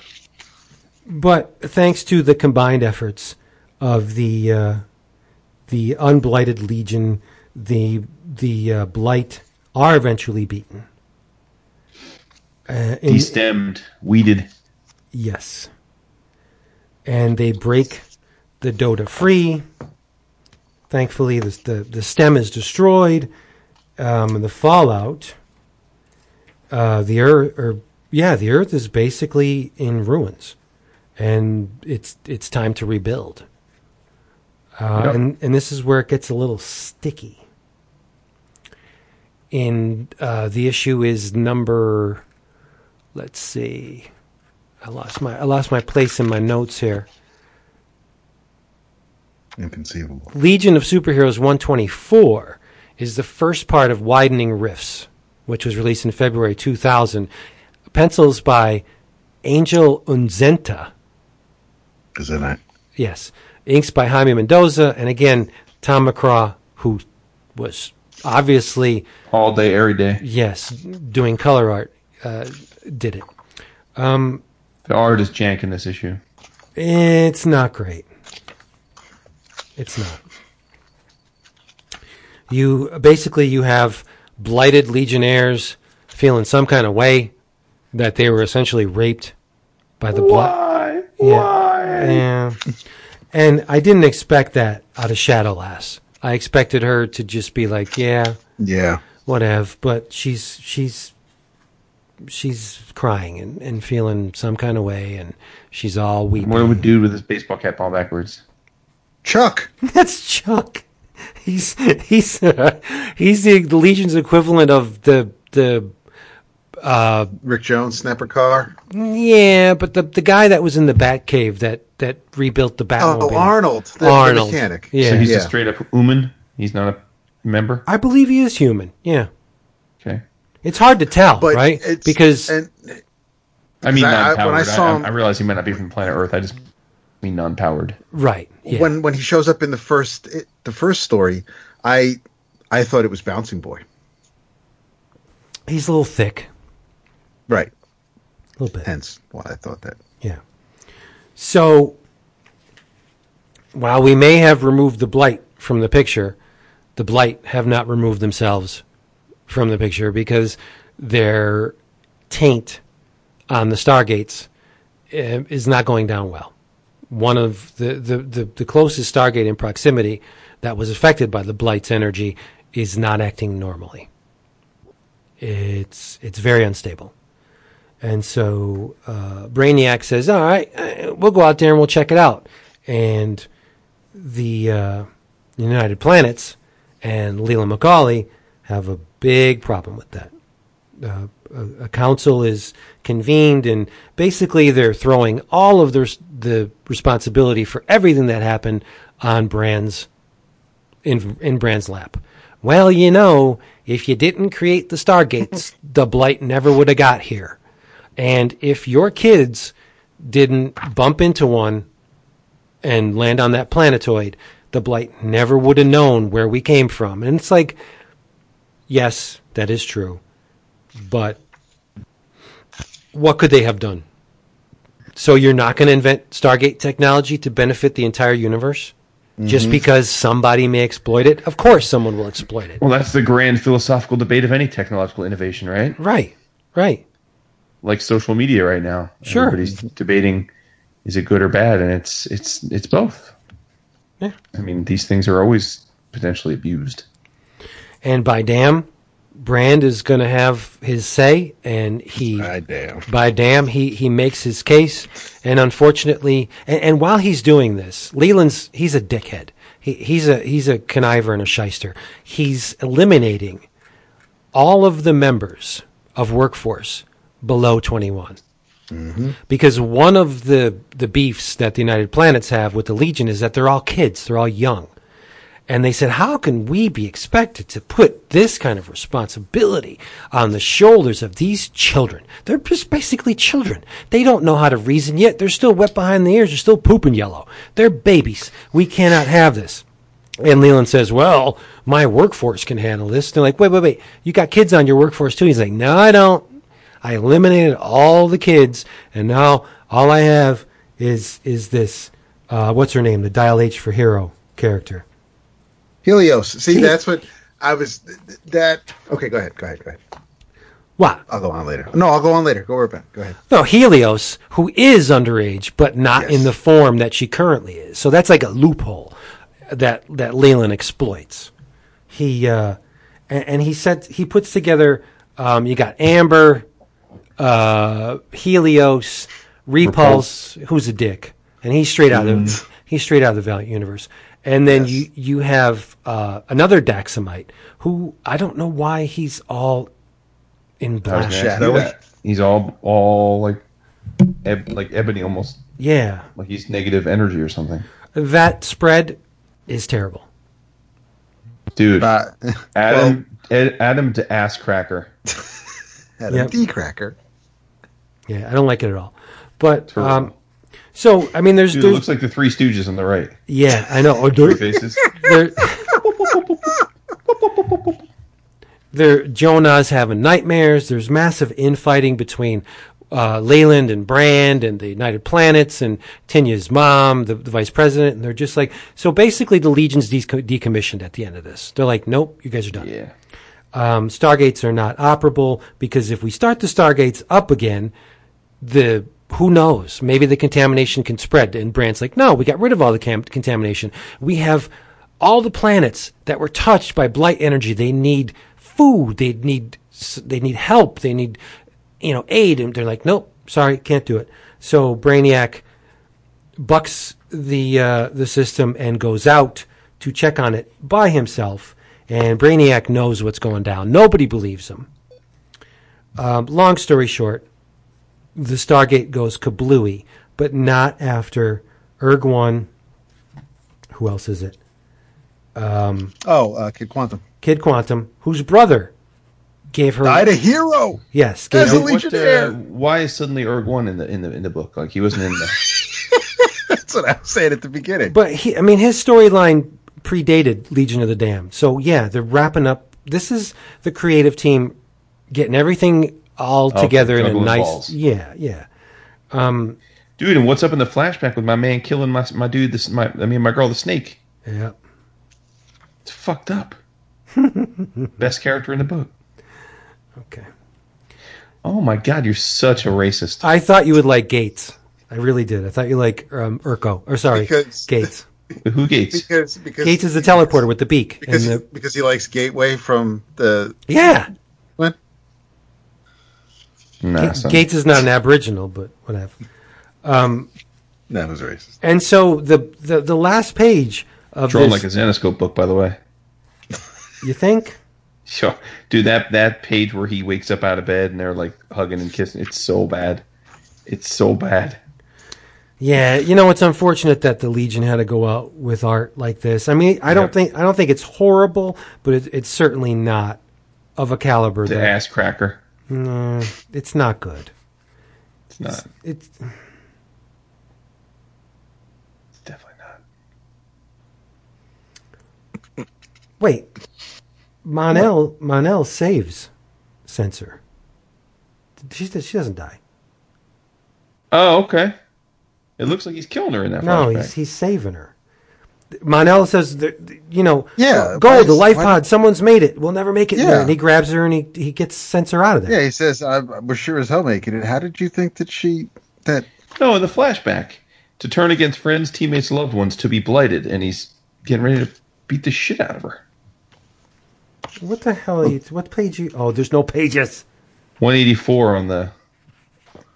Well, sorry, my, my, I can actually hold mine. No, I can too. I have the book, but I'm saying I, I'm looking at it on my laptop. All right, I got it. I got it here. Let me get which, it. where, where, where is it, Vince? Uh, no, I, I, After the I- Erg One page. in the last issue. Are we talking Yes. after the Erg One page when he hulks out? He's laying in the fucking bed, and he's like, then he, the next page. The process was simple. After capture sedation, from there, drone spores were filtered into the bloodstream, spores encoded with the blight credo. After that, everything you knew and understood, everything you loved, was gone. I don't, I don't know where you're talking. What? Yeah, I can't find it. So, Baffled. all right, I'm looking at the cover of the last issue with the Legion Yes. outposts getting destroyed. All right. Then I see Brainiac in the spacesuit. Extinction event is the next page. I'm going. Well, the, the, there's about, it's, it's about 220 pages. So you're saying you're in the, It's page 184 out of 222. yeah, that's but, but that includes the double page spreads too. Um, is it, is it the, is it the, the, the cracker issue or is it the yeah, last? the cracker issue. Okay, all right. So yeah, so I saw the two of them in bed. Uh, Okay, you see, the, then the page before that. Page before When he wakes up and screams no, and then they hug, the page right before that. yes, all right. No, he's yeah, because he's blighted. I know, and it looks like he's killing her. No, he's just beating the crap out of her. He's just holding her her blouse, her, her Legion blouse. Well, I'm glad to hear happy that because I thought he killed her. No, no, no, no. But you're right. At the end of this episode, she's sitting there, Yeah, so it's all good. All is well. yeah. That next page is just terrible. It's so bad. It's it's terrible. Apparitions reacting to something nowhere near where Jo Nah is.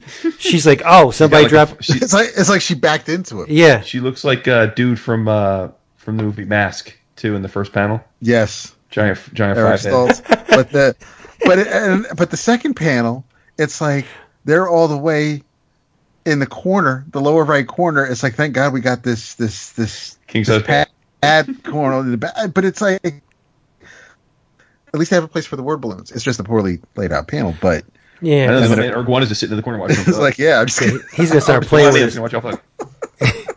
pulling out his little electrical dick.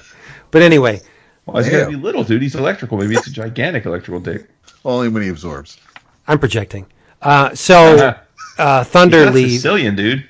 Thunder leaves. Uh, the the Stargate goes kablooey, but they save the day. Yeah. the combined efforts of uh, Erg One, Kid Quantum, Kid Quanta, they should have called her, um, and uh, Brainiac and, and Dial H for Hero Girl. They they save the day, and the transmission ends, and it, it's the end of the series effectively.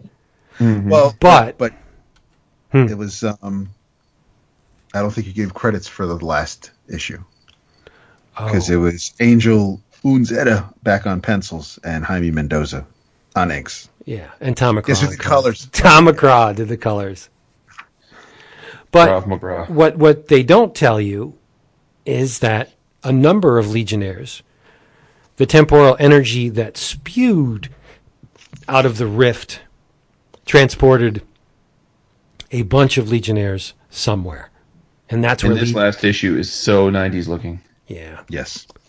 yep, that's where Legion Lost comes in. Yeah.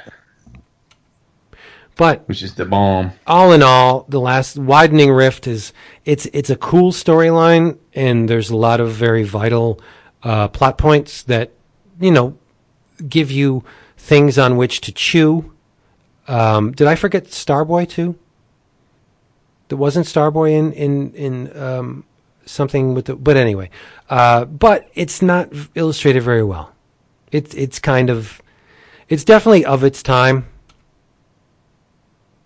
Let's just put it like that. It, it's of its time. It's it's not a fitting cap to the the grandeur of this incarnation of the Legion, but it is what it is. It, it's it cannot be changed.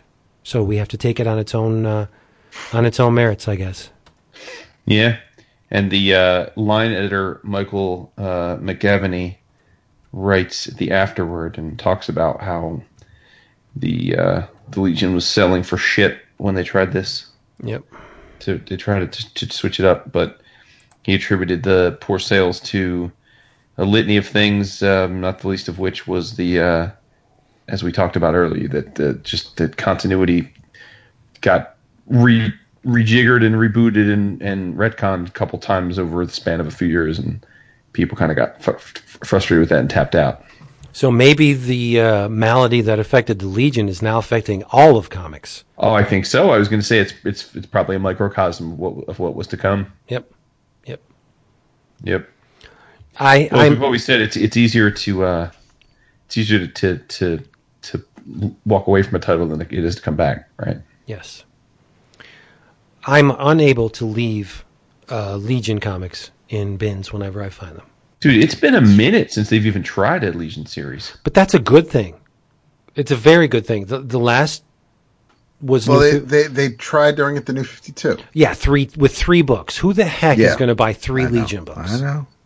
It was silly. I, I was I thought it was wonderful that they would that they had that much faith in the Legion that they would try three books, but number one, calling one of them Legion Lost, you're doomed to failure right there.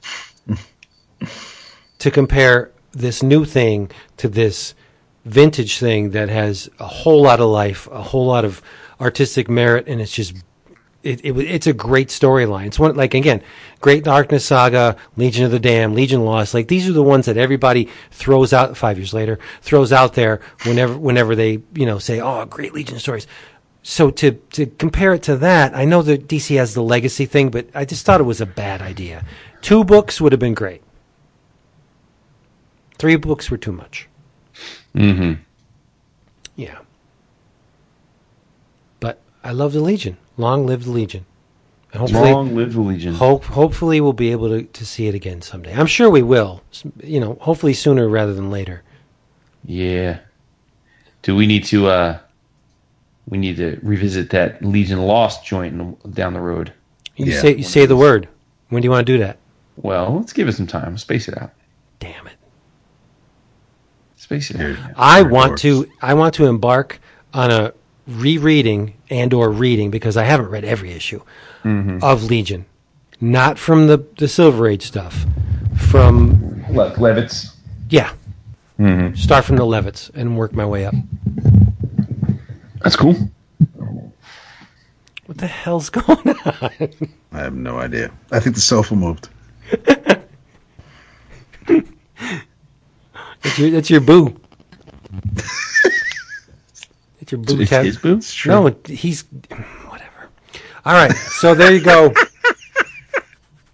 Legion of the Damned, included in the Abnett and Lanning Legion Volume One. Uh, volume Two is coming out very soon. Yes.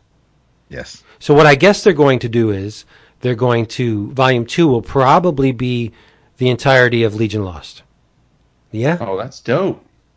I hope so, since I ordered it. and Volume. Uh, I did I'm- too. I got all the That would be- issues now. That would be hella cool. I don't, so that's fine. And I'm guessing volume three would be the Legion. Volume four would be the Legion, and that's where the Abnett and Lanning run ends because they did 33 issues of the Legion and then no more. Okay. Yep. No mas. Noise. And Chris Batista does most of the Legion, right? Like it. I think so. I think there's an issue or two with Coipel, but I'd have to check my my database. But I believe uh, there's a lot of Chris Batista art in the Legion. Yeah, Hmm. It was good. I liked it a lot. It got silly towards the end, but whatever. They all do. Yeah. There Agreed. you go. All right, so let's move on. Thank you, patrons, for making this possible. And now we're going to talk about something else. We are? Yeah. You know I'm getting up at four in the morning, right? And now we're going to tell you what you can read in your travels. Uh, joined by superstar artist Olivier Coipel, who made his comics debut on the series. Abnett Lanning strand the future's greatest heroes in an unknown galaxy beset with mysterious cosmic threats for an epic sci-fi storytelling at its finest. Collects all 12 issues of the critically praised maxi series Legion Lost. That is your Abnett Lanning Volume 2. Wait a minute. There's 16 issues of Legion Lost, and 17 if you count the zero issue. No, there's 12. There's 12. Hmm, I'm looking at them right now. Dude, there's 12. Hold on a second. You got New 52 Legion Lost, my brother. Yeah, yeah, that's what he's that's what he's read. No. Oh no. Okay. I have the original Legion Lost, but the, but I didn't realize I, I the uh, digital copies are not the He's- what I thought they were. He's Oh, included the Legionnaires 3. Well, I guess I got to pull out the paper issues then. Oh, and Or just wait for the trade. I don't remember. Did True. Abnett, Abnett Lanning have anything in Legion Worlds? Because Legion Worlds was coming out concurrently with Legion Lost.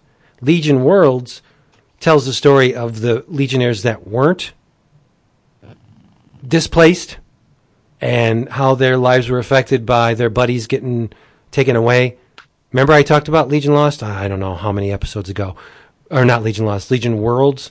So I think Abnett and Lanning have stuff in there too.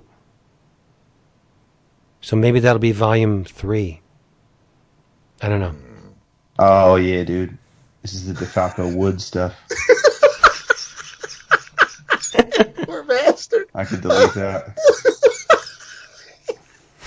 well, like you said, I'm getting the. Tra- I, I mean, I got the issue sitting in a long box downstairs. It's not like I can. But okay. There you go. Bummer. I thought I came up on the digital loot. Damn. So if this, as we said, this episode is brought to you by our patrons. If you would like to see what the hubbub is all about, go to patreon.com forward slash one one O C O M I C S and check us out. We'll be it's not mandatory. We're not enforcing it. It's cool that we, we do have patrons that, that help us out. Um, if you would like to be one of those, by all means, we welcome you because the patrons lift everybody up. In your travels, David's going to scoff. Oh, this thing's heavy. But you are going to scoff. Scoff, that's rude. If you have, in your travels, if you have a Books a Million in your area, stop by one of these days because I bought an omnibus, a DC omnibus at Books a Million for $30. $29.99 plus tax. You do the math. Um, now, in a project like this, one that spans 41 issues created by a multitude of creative teams, you're going to have, naturally, some gold and you're going to have some nickel. They can't all be winners. Truth. But for $30, the DC Comics New 52 Futures End, five years later omnibus, for $30, not for cover price. I don't want you paying $100 for this because I will be totally honest, this book is not worth $100. It is worth 30 bucks, I think. There are some amazing stories in here, not the least of which is the Justice League story that spanned you had Justice League United crossed over with Justice League. And there's a Dawn Stars in it. There's a Legion Um, Okay, Ti- now well I I I talked about Justice League United when when when Jeff was writing it, and when you guys and when Jeff was mentioned, and Jason implied that he's currently writing his Legion story with Black Hammer. I knew that he had Legionnaires in his Justice League books. Why? But I'm curious to know why I would scoff at, at this collection that Be- you buy because this collection. because there's a lot of crap in it yeah, There is, there is the, the, the five years later, Future's End. There's an equal number of bad books as there is good books, as, which is why I say don't pay hundred dollars for this book because it's Right. definitely it's definitely not worth hundred dollars. It is worth thirty bucks. The Batman story is not bad. Um, unfortunately, I don't know why they don't have a credits page at the front of the book. You have to go through each story in order to get the, the creative teams. The Batman story was written by Ray Fawkes. It's not bad. It, it was illustrated by uh, ACO. I, I don't know who that is. But the Booster Gold story is amazing. You got Moritat, uh, Dan Jurgens, Norm Rapmund, Will Conrad, Steve Lightle, Steve Thompson, Mark Irwin, Ron Frenz, Scott Hanna, Brett Booth, and Norm Rapmund on this storyline. And it, it there's a Kamandi tie-in to this story. So I love the Booster Gold issue. The um, like I said, the Justice League uh, United Justice League crossover is awesome. The Red Hood and the Outlaws story, I've never been a huge fan of, of Red Hood and the Outlaws, but it's drawn by Scott Kolins, so I'm loving this issue. I love Scott Kolins. Uh, it's a nice cross section of the DC universe. The Sinestro story, written by Cullen Bunn, drawn by Igor Lima. It's great until the ending. so, you know, take that with a grain of salt. Uh, Sinestro is imprisoned on a virtually inescapable prison planet, and um, he makes lemonade. Let's just say that. You know, there's a lot of Green Lantern in here because this was the time when there were four Green Lantern books. So you get Green Lantern, you get New Guardians, you get Red Lantern, you get Green Lantern Corps, um, and you get Sinestro. There's a lot of Lantern content in this book. What's uh, what's what's the collection's name? What's New, the title of the collection? New 52, Futures End, five years later. This is Okay, the. so these are all the books that had the goofy lenticular covers. Remember? But but yes, and and you and you smartly bailed on it before the the, the series ended, right? Oh yeah, Futures Okay, End. so Hell that's yeah. right. That's what I thought. But I was trying to. I mean, you're you're throwing all these titles out or the characters out, and I'm trying to figure out what the hell the unifying theme is. But I, I missed the the Futures End five years later part. Yeah, they Sorry. jumped all the books five years in the future.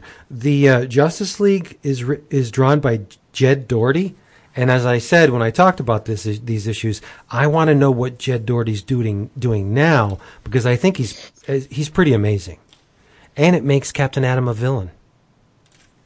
So you know you can't go wrong there. He should have been a villain. Yes, Yeah, yes, he should have been all And- along and- should have been a villain. yep. So uh, there's actually definitely- there's a Harley Quinn story in here that is drawn by not Amanda Conner, but the guy that um, Chad Chad, Chad Hardin. Hardin. Yeah, so it's beautiful. It's great. But like I'm saying, thirty bucks. You can't go wrong for thirty bucks. It's a it's a lot of reading. Some better than others, but you know, w- how can you complain when you're paying thirty dollars for forty one issues? Right. There you go. I dig it. Yeah. I don't Uh, I don't sleep with it under my pillow, but I'm glad I have it. That's all, that's all I'm saying. That's all you're saying. Uh-huh. Uh, in your travels. Hmm.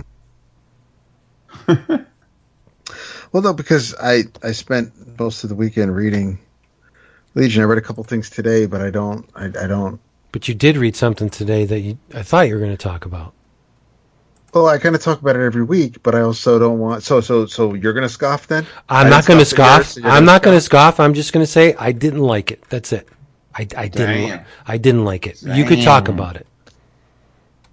Well, all I will say is that, which I mentioned to the Facebook group, in your travels, um, like I said, it's it's it's every week. So I mean, I could mention. I might. You know what? I'll save it for the conclusion next week. Um, huh. Boy, I know because you'll read it, and then we can kind of discuss it. I already read it. No, the sixth issue. Oh right. Okay. Um, in your travels, um, I am really. It's only been two issues, but I love the look of it. It doesn't fill me with any sort of. Um, it really doesn't hit the nostalgia button for me because it's so unlike what Rob and Hank and Marat were doing back in the day. But Blood, Blood Strike number 23 by Michel Fiffe uh, came out, and it is, um, as much as I enjoyed the Zero issue last time, I like Brutalist Part 2 a lot more. Um, and there's some sex, and there's some Supreme breaking someone in half very brutally, I might add. Uh, it's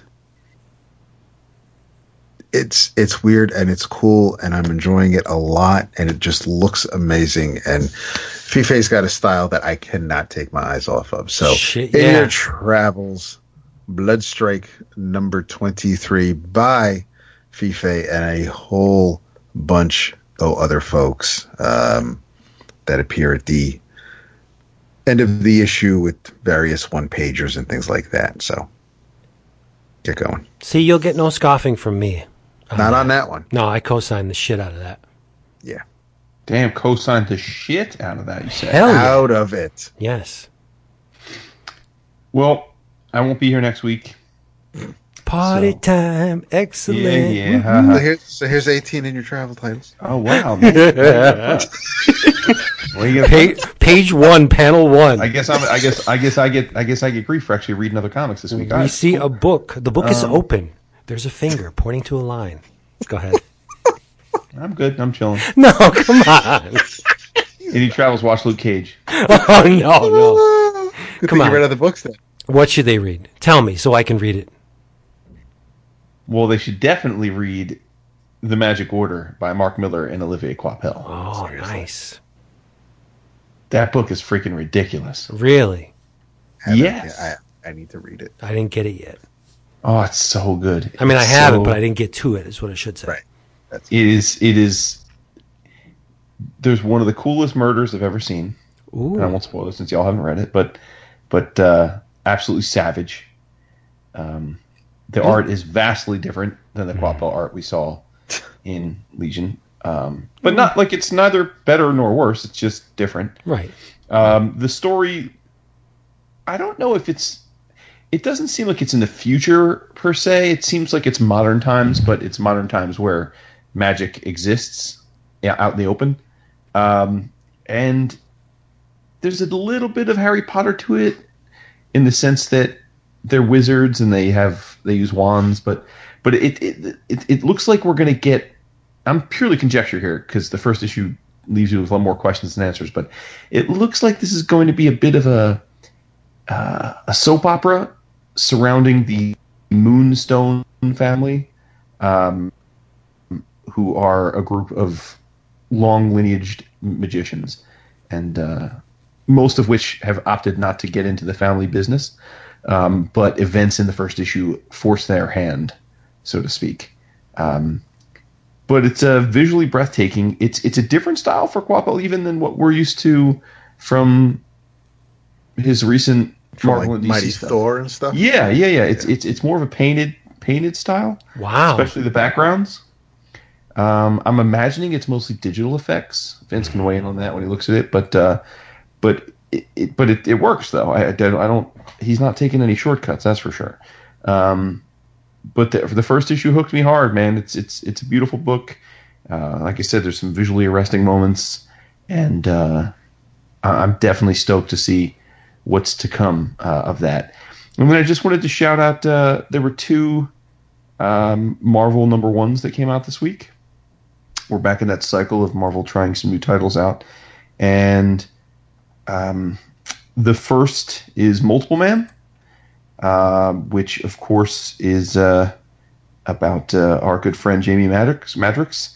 This is uh, written by Matt Matt Rosenberg and drawn by uh, Andy MacDonald. Yes.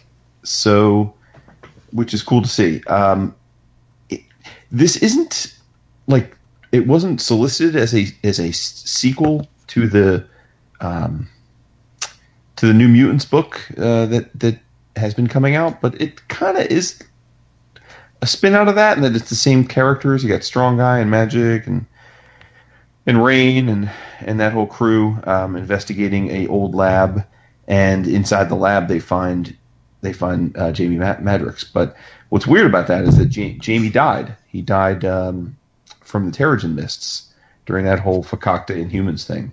For real? Um, yeah. So this is actually a clone of Jamie, um, but it's like an alpha clone that was in stasis. So that's why it didn't die when he died.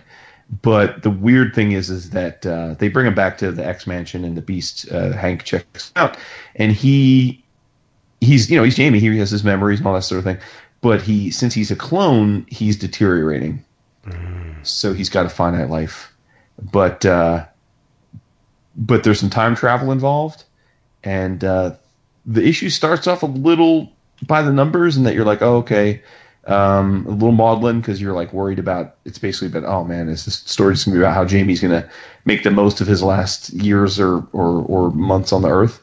But but it then about halfway through the issue, it goes tits up, it goes crazy, and it's pretty clear that. Uh, that uh, in his quest, probably at first to save himself, but then um, as events ensue, he's come back from the future, and uh, there are many, many versions of of, of Jamie that uh, that are now out and about, including Vince a Hulk version of Jamie, Of course. of course. yeah. There's a cloak version of Jamie as well. Um, there's all kinds of versions of Jamie, but but so it was pretty cool. Um, you know, Andy MacDonald's style is is a little different for a Marvel book. Um, not in a bad way. I enjoyed it, but it's it's your mileage may vary on that. He's he's not your classic superhero artiste, but I thought for the character driven first issue, it, it worked really well. So uh, two thumbs up to that, and then probably the most shocking thumbs up I'm going to give you for some time. That is uh, the Sentry. Yep. Yeah. Jacinto's Right. art is stupid. Yes. Yeah. So writ, written by Jeff Lemire, with with art by Kim. Uh, I, I get it's either Jacinto or Jacinto. I'm not sure which. Um, the art is ridiculous. It is. And where we're left is uh, Bob has ceased being the Sentry because when he's the Sentry, he is also the Void, and he doesn't want the Void to come back and start wreaking havoc. But Doctor Strange has created a pocket dimension or part of his brain. I'm not quite sure the construct of it, but in essence, a, a little pocket world where Bob can go and be the Sentry and do battle with the Void. And it's almost like an alarm clock. He it seems like he gets 24 hour cycles, so he has to go into this world and do his thing, um, and vanquish the Void. And if he does that, when he wakes up, everything's good. And he's pretty much been doing that for a long bit. It's clear he's been doing this for a long time now. And he's he's got a pot belly, and he's he's skinny. He doesn't have any muscle tone, and he's got a long beard, and he's a a, chef at a, at a diner, Short just living a- cook. Yeah, short order just just living a very normal life, a very mundane existence, trying to um, to fight off what he used to be. But but obviously they wouldn't be putting a book out if he wasn't going to rear its ugly head. But um, but I thought it was great, man. I mean, listen, Jeff is a fantastic writer. He's one of the best in the business, and I think the the hook here is Vince as Vince uh, buried the er, as Vince uh, led off with is, is Jacinto's art. It's uh, I, I I you know I, I saw the name on the cover, didn't know what to expect, but man, the dude the dude is a beast. It's I don't know if I've seen him before, but Yeah. but uh, but Yeah, Jesus. no surrender. Oh, there we go. Okay. Yeah, well, dude is he's he's going to be one of the next young guns then. Yep. It could be a woman. Are we sure it's not a woman? I don't know, but but either way. Um, I think you're forgetting one thing. what? Misty Knight. Well, I didn't Oh. want to get yeah. Now I might have to read it. say okay. I was I wasn't sure if I mentioned it. I didn't want to spoil, but yes, yes, Misty Knight is a supporting character in the book. Va va voom. Yes. I it, it was it's it was something that I was contemplating because of how Donny brought Bob and, and the Sentry back in Doctor Strange. Yeah. Um, and being a Jeff Lemire fan, there were definite reasons why I'd want to give it a shot, even though I'm not a huge Sentry guy. Um, but is there such a thing as a huge Sentry guy? I there's got to be someone. Oh, maybe Bendis, but I mean, aside from Bendis, I Um, I have every appearance of the Sentry, the the the miniseries, all the one shots. I have them all custom bound. I mean, I was gonna say I, I'm pretty sure I own all the issues myself, but custom bound, really, bro? I like that series. Yeah, I like it a lot. Cool. Um, You're gonna love this series. Sweet. Yeah, I'll I'll read it. So you haven't read it, Vince? You just peep, peep through it. I have it. I'm looking at it right now. No, I didn't mm-hmm. read it proper, but I well, I did. I didn't have time because I was looking at the art. When when he rips that character in half, like that is awesome. That panel's amazing, and the the fir- like the the s- I'll tell you the Splash. best looking version of the Void we've ever, we've ever seen. I think. was that what that who that, who that was when he ripped him in half? Well, the Void is the character in the background. In the in the beginning of the flashback, and then at the end when he's like, I mean, that's the Void. Big Sentry fan right here. No, that doesn't look. The guy, the guy with the Of course, it doesn't. I mean, that's what I'm saying. It's a different version. It's it's his Yeah. interpretation of the Void. nice. It, but the art's phenomenal. Mm-hmm. He goes right through a freaking planet. Yeah, yeah, It's very cool. great. Yeah. So there you go. And your travels, all three of those books, surprising, two of them surprising thumbs up. Yeah, I read the Iron Man. Then you talked about. Oh, from I didn't read that yet. Yeah. Uh, What'd you think? no, not gonna, Well, let, to be fair, full disclosure, he that Iron Man has never been an easy sell for you. no, no. But I am with you. I thought it was very Dan Slotty in a bad way. Yeah, not going to continue. I'm I'm both fascinated and worried about Fantastic Four. Same. I am with you. The art's going to be great.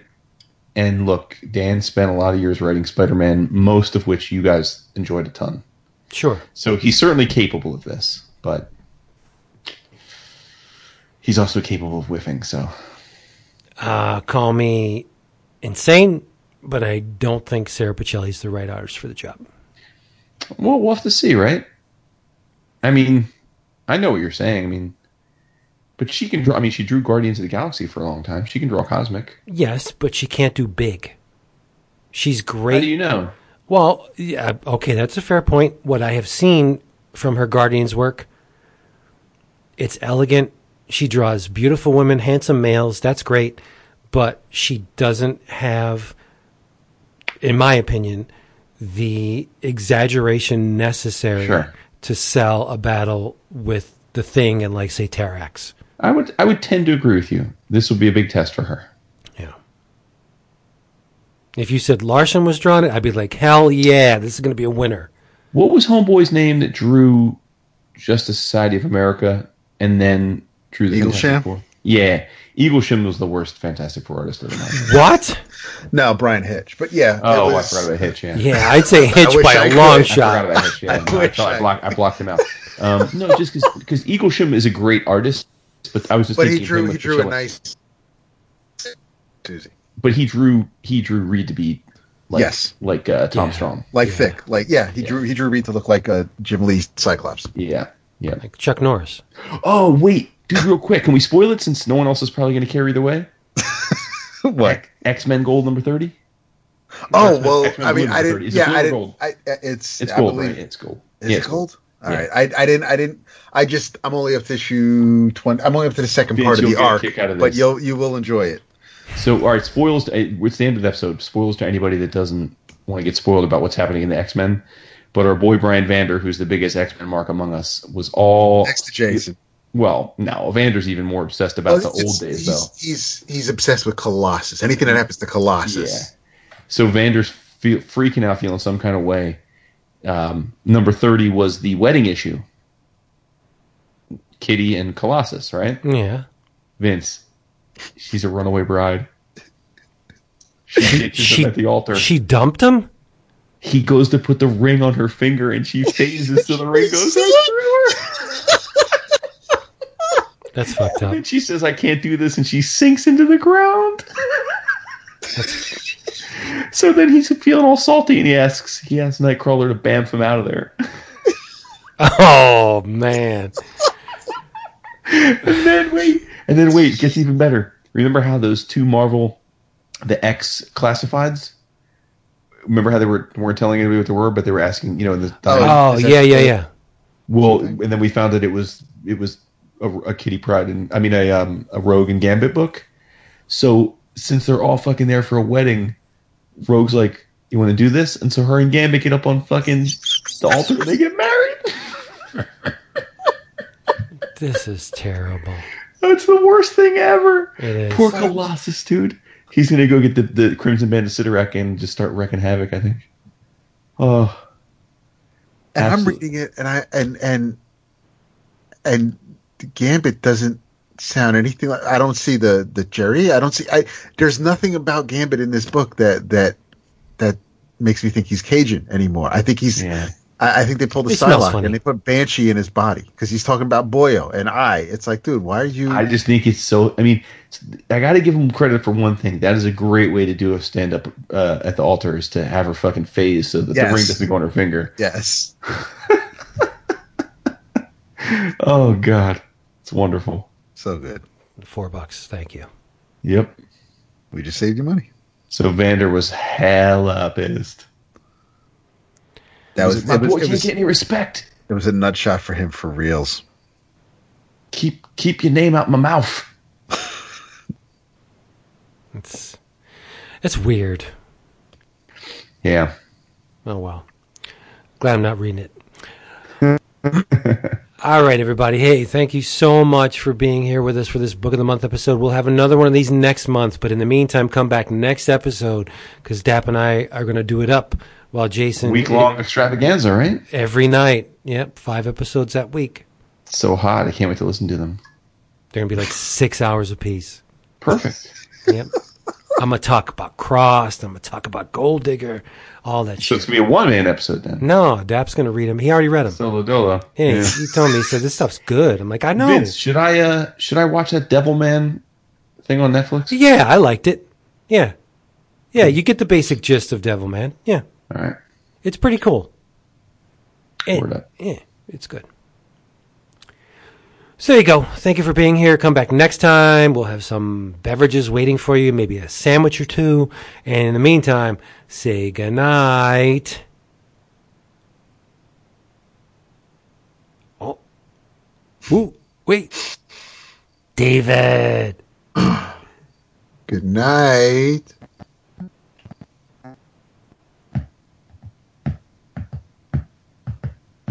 David, there was no, uh, there, there no oops, and the, I don't get those sound effects. Whoop, whoop. Who, for me? Yeah, you, you did them. You you usually do them when I do them. You're like you're you're like the mimic. Worst X Men character ever. Coco. Wait, what? Oh no, the ga- the gauntlet has been dropped. Who gives a shit about mimic? No, I mean, but the worst ever, dude. There's No, that's true. bad- No, I think the, I, I the worst from that, that that early days, but yeah. Marrow. Marrow's definitely the worst. Stacy X. Marrow. Stacy X. Marrow. Maggot. No, I like maggot. Of course Slipstream. Lifeguard. Gambit. Right, Gambit. You're so stupid. Gambit. Seriously. Come on. Fuck, dude. Oh shit. No, legit. What's the worst X character ever? Beak. Uh, no. I'm surprised you didn't say Storm. No. Um, um, dumpy fat ass angel. Who's Oh, who was who who was fucking played by Zoe Kravitz in the movie? True. Well, she wasn't. Oh. She was hot ass angel in that movie. Right? Yes. Yeah. Hmm. Worst X character ever? Wolverine. You know what? You're just trying to fucking. Professor X. Right out. yeah, Gene. Gene Bean. Dude can't even walk. Seriously. The cripple. I'm gonna follow a cripple? I don't think so. Wow, dude. I'm kidding. That is. Oh, I was gonna say Colossus, but okay. Yeah, I'll follow you when you get up and walk. Okay. I'll uh, s- bye. We're, we're just kidding, by Peace. the way. None of this is supposed to mean anything.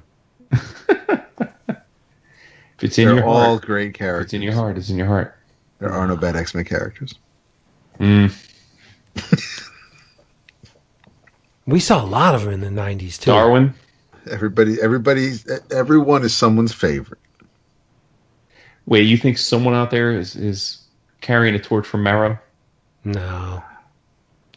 Well, I mean, you love Domino. You know, I, no, I'm just saying.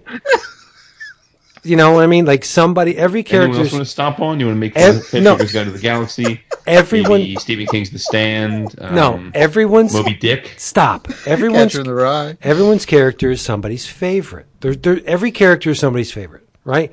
I love Blaquesmith. How many people like really like Blaquesmith? Blaquesmith's a great character. Cable's Spirit Yeah, Guide? I love Blaquesmith. Right? He was alright. Yeah, he was cool. He's not high on the list, I'm sure. But Mm-hmm. I'm just saying. You never know. There's there's What about probably Marvel's Ozymandias? there's probably a, a society dedicated to the glory of, of Marrow. Like who knows? There's a lot of Yeah, weird maybe, maybe there's like a hoe out there that likes comics that loves Stacy X. or Jubilee. Like how many people like Jubilee? Really? Teo did a sick Jubilee this week. Yeah, he finally made it look cool. Mm-hmm. I gotta Doesn't say, I'm I- uh, I'm probably in the minority here, but I'm pro Jubilee being a vampire. Makes her different. Yeah, it does. I mean, it, it was I for for my money, it was an improvement, but it was a low bar to begin with for me. Yeah. Get a new raincoat. Or, you know, Right? You got Yeah, you, Yeah, I know. I mean, like like London Fog went out of style in '82. You know. you don't have see, a Salvation Army in your this area. is all you're doing. All you're doing, and I, and you know I got your back on this movie, but all you're doing is you mention London Fog or anybody wearing a jacket, and it brings the NC boys out to talk shit about Simon. Nah, see, they they they're dead to me. I know, and that's just that that ain't cool because you Can't fucked fuck with the with that Nehru. Safari jacket, and and and we're, we're was have red words. leather, dude. It was pure fire. Vince, We're talking about Wonder was- Man, aren't we? It was Wonder Man's best outfit. You can't ionic energy personified, son. Oh, mm, boy. Oh my bad. Let's talk about the vo- the void a little bit more. Sorry, I don't have a Beast and Wonder Man bound library binding book. The Avengers too. Solo Avengers and shit. I think next week's going to be very welcome. Very welcome change. He's yeah, Dap's chirping you as much as I am. That's the constant, though. Oh, I see. You know, that's how it works. I love all my booze. That's right. And I love them too. And you I'm do. gonna print it. I'm gonna print out a picture of you. I'm gonna paste it to the White- side of the cruise ship, and then I'm gonna piss on it as the wind is blowing. What does that even mean? I don't so I'm gonna film it and send it to you. I'm gonna film. Oh my! I thought you were We'll get, saying. it, we'll get it in ten days though when he's back when, when he gets Wi-Fi again. Yeah, I thought Nah, I you paid for that high, that high, that high speed Wi-Fi. Wi-Fi. Yeah, were being pasted on, not on your wife's not belly. for the boys. Ooh. bro. it's a family show. No, my oh, picture, Curious, dude, my picture. Oh, Either way, it's inappropriate. no, it's not. A. It's a family show. She'd be like, "Oh, I love that. I'm gonna get that tattooed on me." I'm like, okay,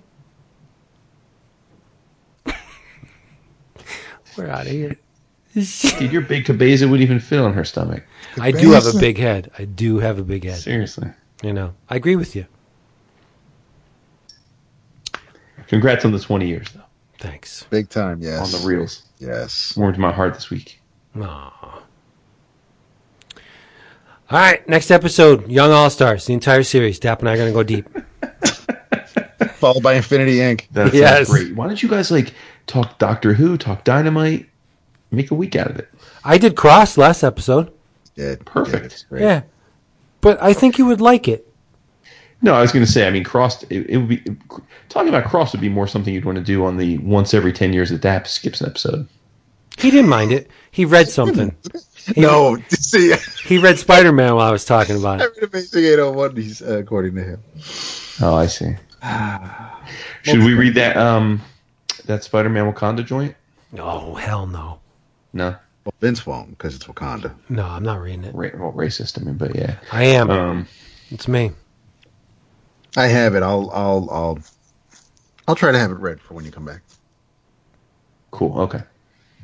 Right on. Right on. I'm hoping to read an insane amount of comic over the next ten days. What? You're going on a cruise. Why would you read comics? what's he gonna, Why the fuck wouldn't I? What else is there to by do? water? What's he gonna? oh, you Order go. a I'm on a giant floating city. Yeah, exactly. Traipse the decks. Look at the the eye candy. Okay. Go play So, shuffleboard and- with your kids. And and then day Like two, he'll shuffleboard. What is the fucking 1972 shuffleboard. You don't like Um, shuffleboard? Fucking Charo's No, gonna I- show up. Seriously, Man, it Carol takes, a, Channing and I gonna have dinner. Or? it takes a steady hand to be a master of Diamonds are a shuffleboard. girl's best friend, dude.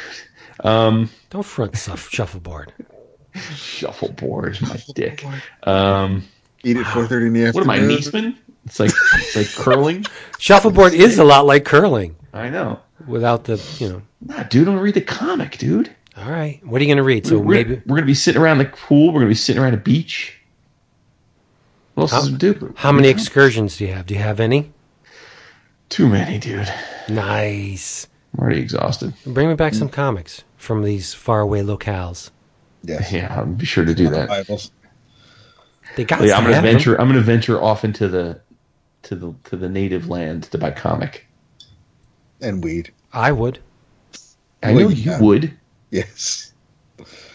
Where's Dad? I don't know. We'll, the boat will come back around for him. She wants to go to Mexico, which I think is kind of a cool She. idea. Yeah. The Well, warden. it's cheap right now because it's a fucking war zone. Yeah. That's Then cool. you come back, you can end up in a cage. It's cool. Because I could pass. Yeah. That's all right. Definitely, definitely. I would be the worm in the apple. I would infiltrate don't them speak from. the with- Spanish though, right? yes, I do. It took five years of it.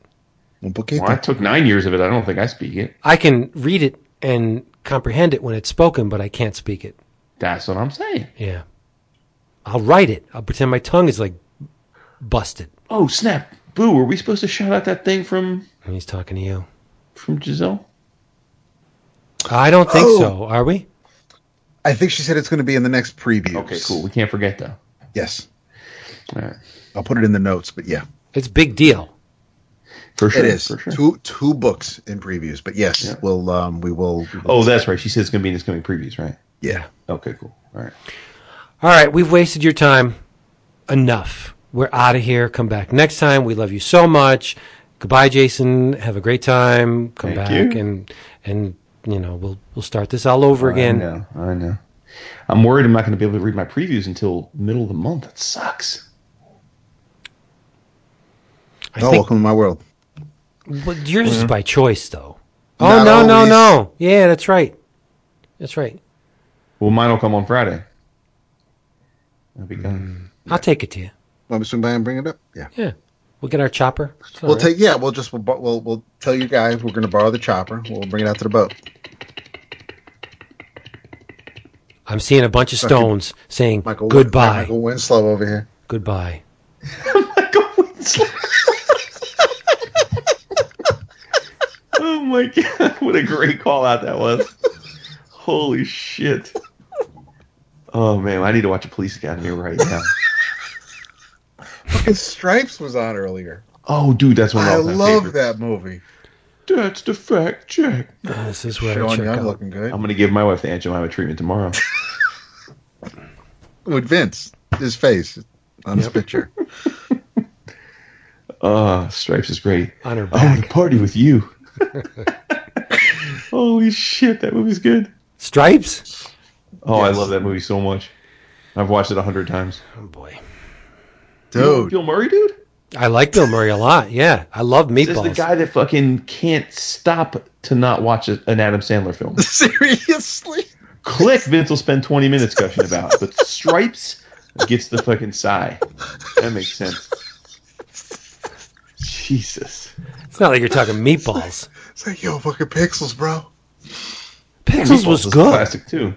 Yeah, meatballs is a lot better than stripes. Dude, Stripes is an all-time classic. Yeah, Meatballs is better. great. Uh, I mean, I love Meatballs too, but I think I got to give it to Stripes though. You said Meatballs too. You mean the sequel or? No, I like Meatballs I know, I too, know. but, but Also, Stripes, yeah. All right, but can we go? You can. You're the one that wanted to keep going. You're descending into like stuff that You were like, all right, now after we've done the big of the month, I'm going to bust out this 20 volume manga and break it down page by page for y'all. I can do that. But that Dap will be more receptive to it, so I'll do that when he's here. Man, you just. It's like I'm in the middle of open heart surgery and you're just taking a Doc Martin in my heart. Stomp on it. Oh god. I took a dump in your belly. You're like the kid who's moving away because his parents are relocating, and you don't know how to say goodbye to your friends. You just tell them they're all Kick 'em in the shin. assholes. You're all assholes. I hate you all. Dude, get out of here. Ah, night, everybody. Peace. All right, that was Good good. listeners. Thanks. Call me. Call him. Call the hotline. Call him. Yes. If you guys, ha- if you guys Give- happen to be on one of the giant Royal Caribbean uh, ocean whatever's uh, this week, I'll probably be there too. Gi- the giant Royal Caribbean Ocean, whatever. I don't know. Yeah. they all, they all- they all have like silly names, like Sign me up for that shit. The EOC cruise. Princess Celebrity Cruise Line. Dude, we should totally have a cruise. Dude, we need to have a fucking oh my boost god, cruise. that would be sick. That, would, be, great. fucking beyond- that would be lit. It would just be. A cruise. By the way, I think I think we officially can't ever say the word lit again. Oh, that's right. I saw that. Yeah, yeah. Donald Lit. Trump Jr. today said that it was lit that fucking Justice Kennedy retired. So rest, rest in peace, lit. Yeah. Um, he yeah, we should totally because especially since we're all near the like, we can get to the water very easily. It's the we EOC definitely- kayak. Everybody get on board. It's it's paddleboard. Yep. Everybody get a partner. Yeah, dude. An EOC banana boat. S U Y T. Wearing the mankini. There you go. Well, I got three mankinis packed. I'm going to shut it off now. I got the cock sock. It's all good. And I'm counting down. Are we done? Yes. All right. Bye. Watch her. Watch me pause first.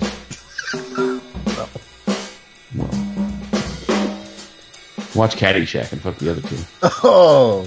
All right, I'll give you Caddyshack. Uh huh. Yeah, it's a good movie. Ted Knight, Sure. bitches.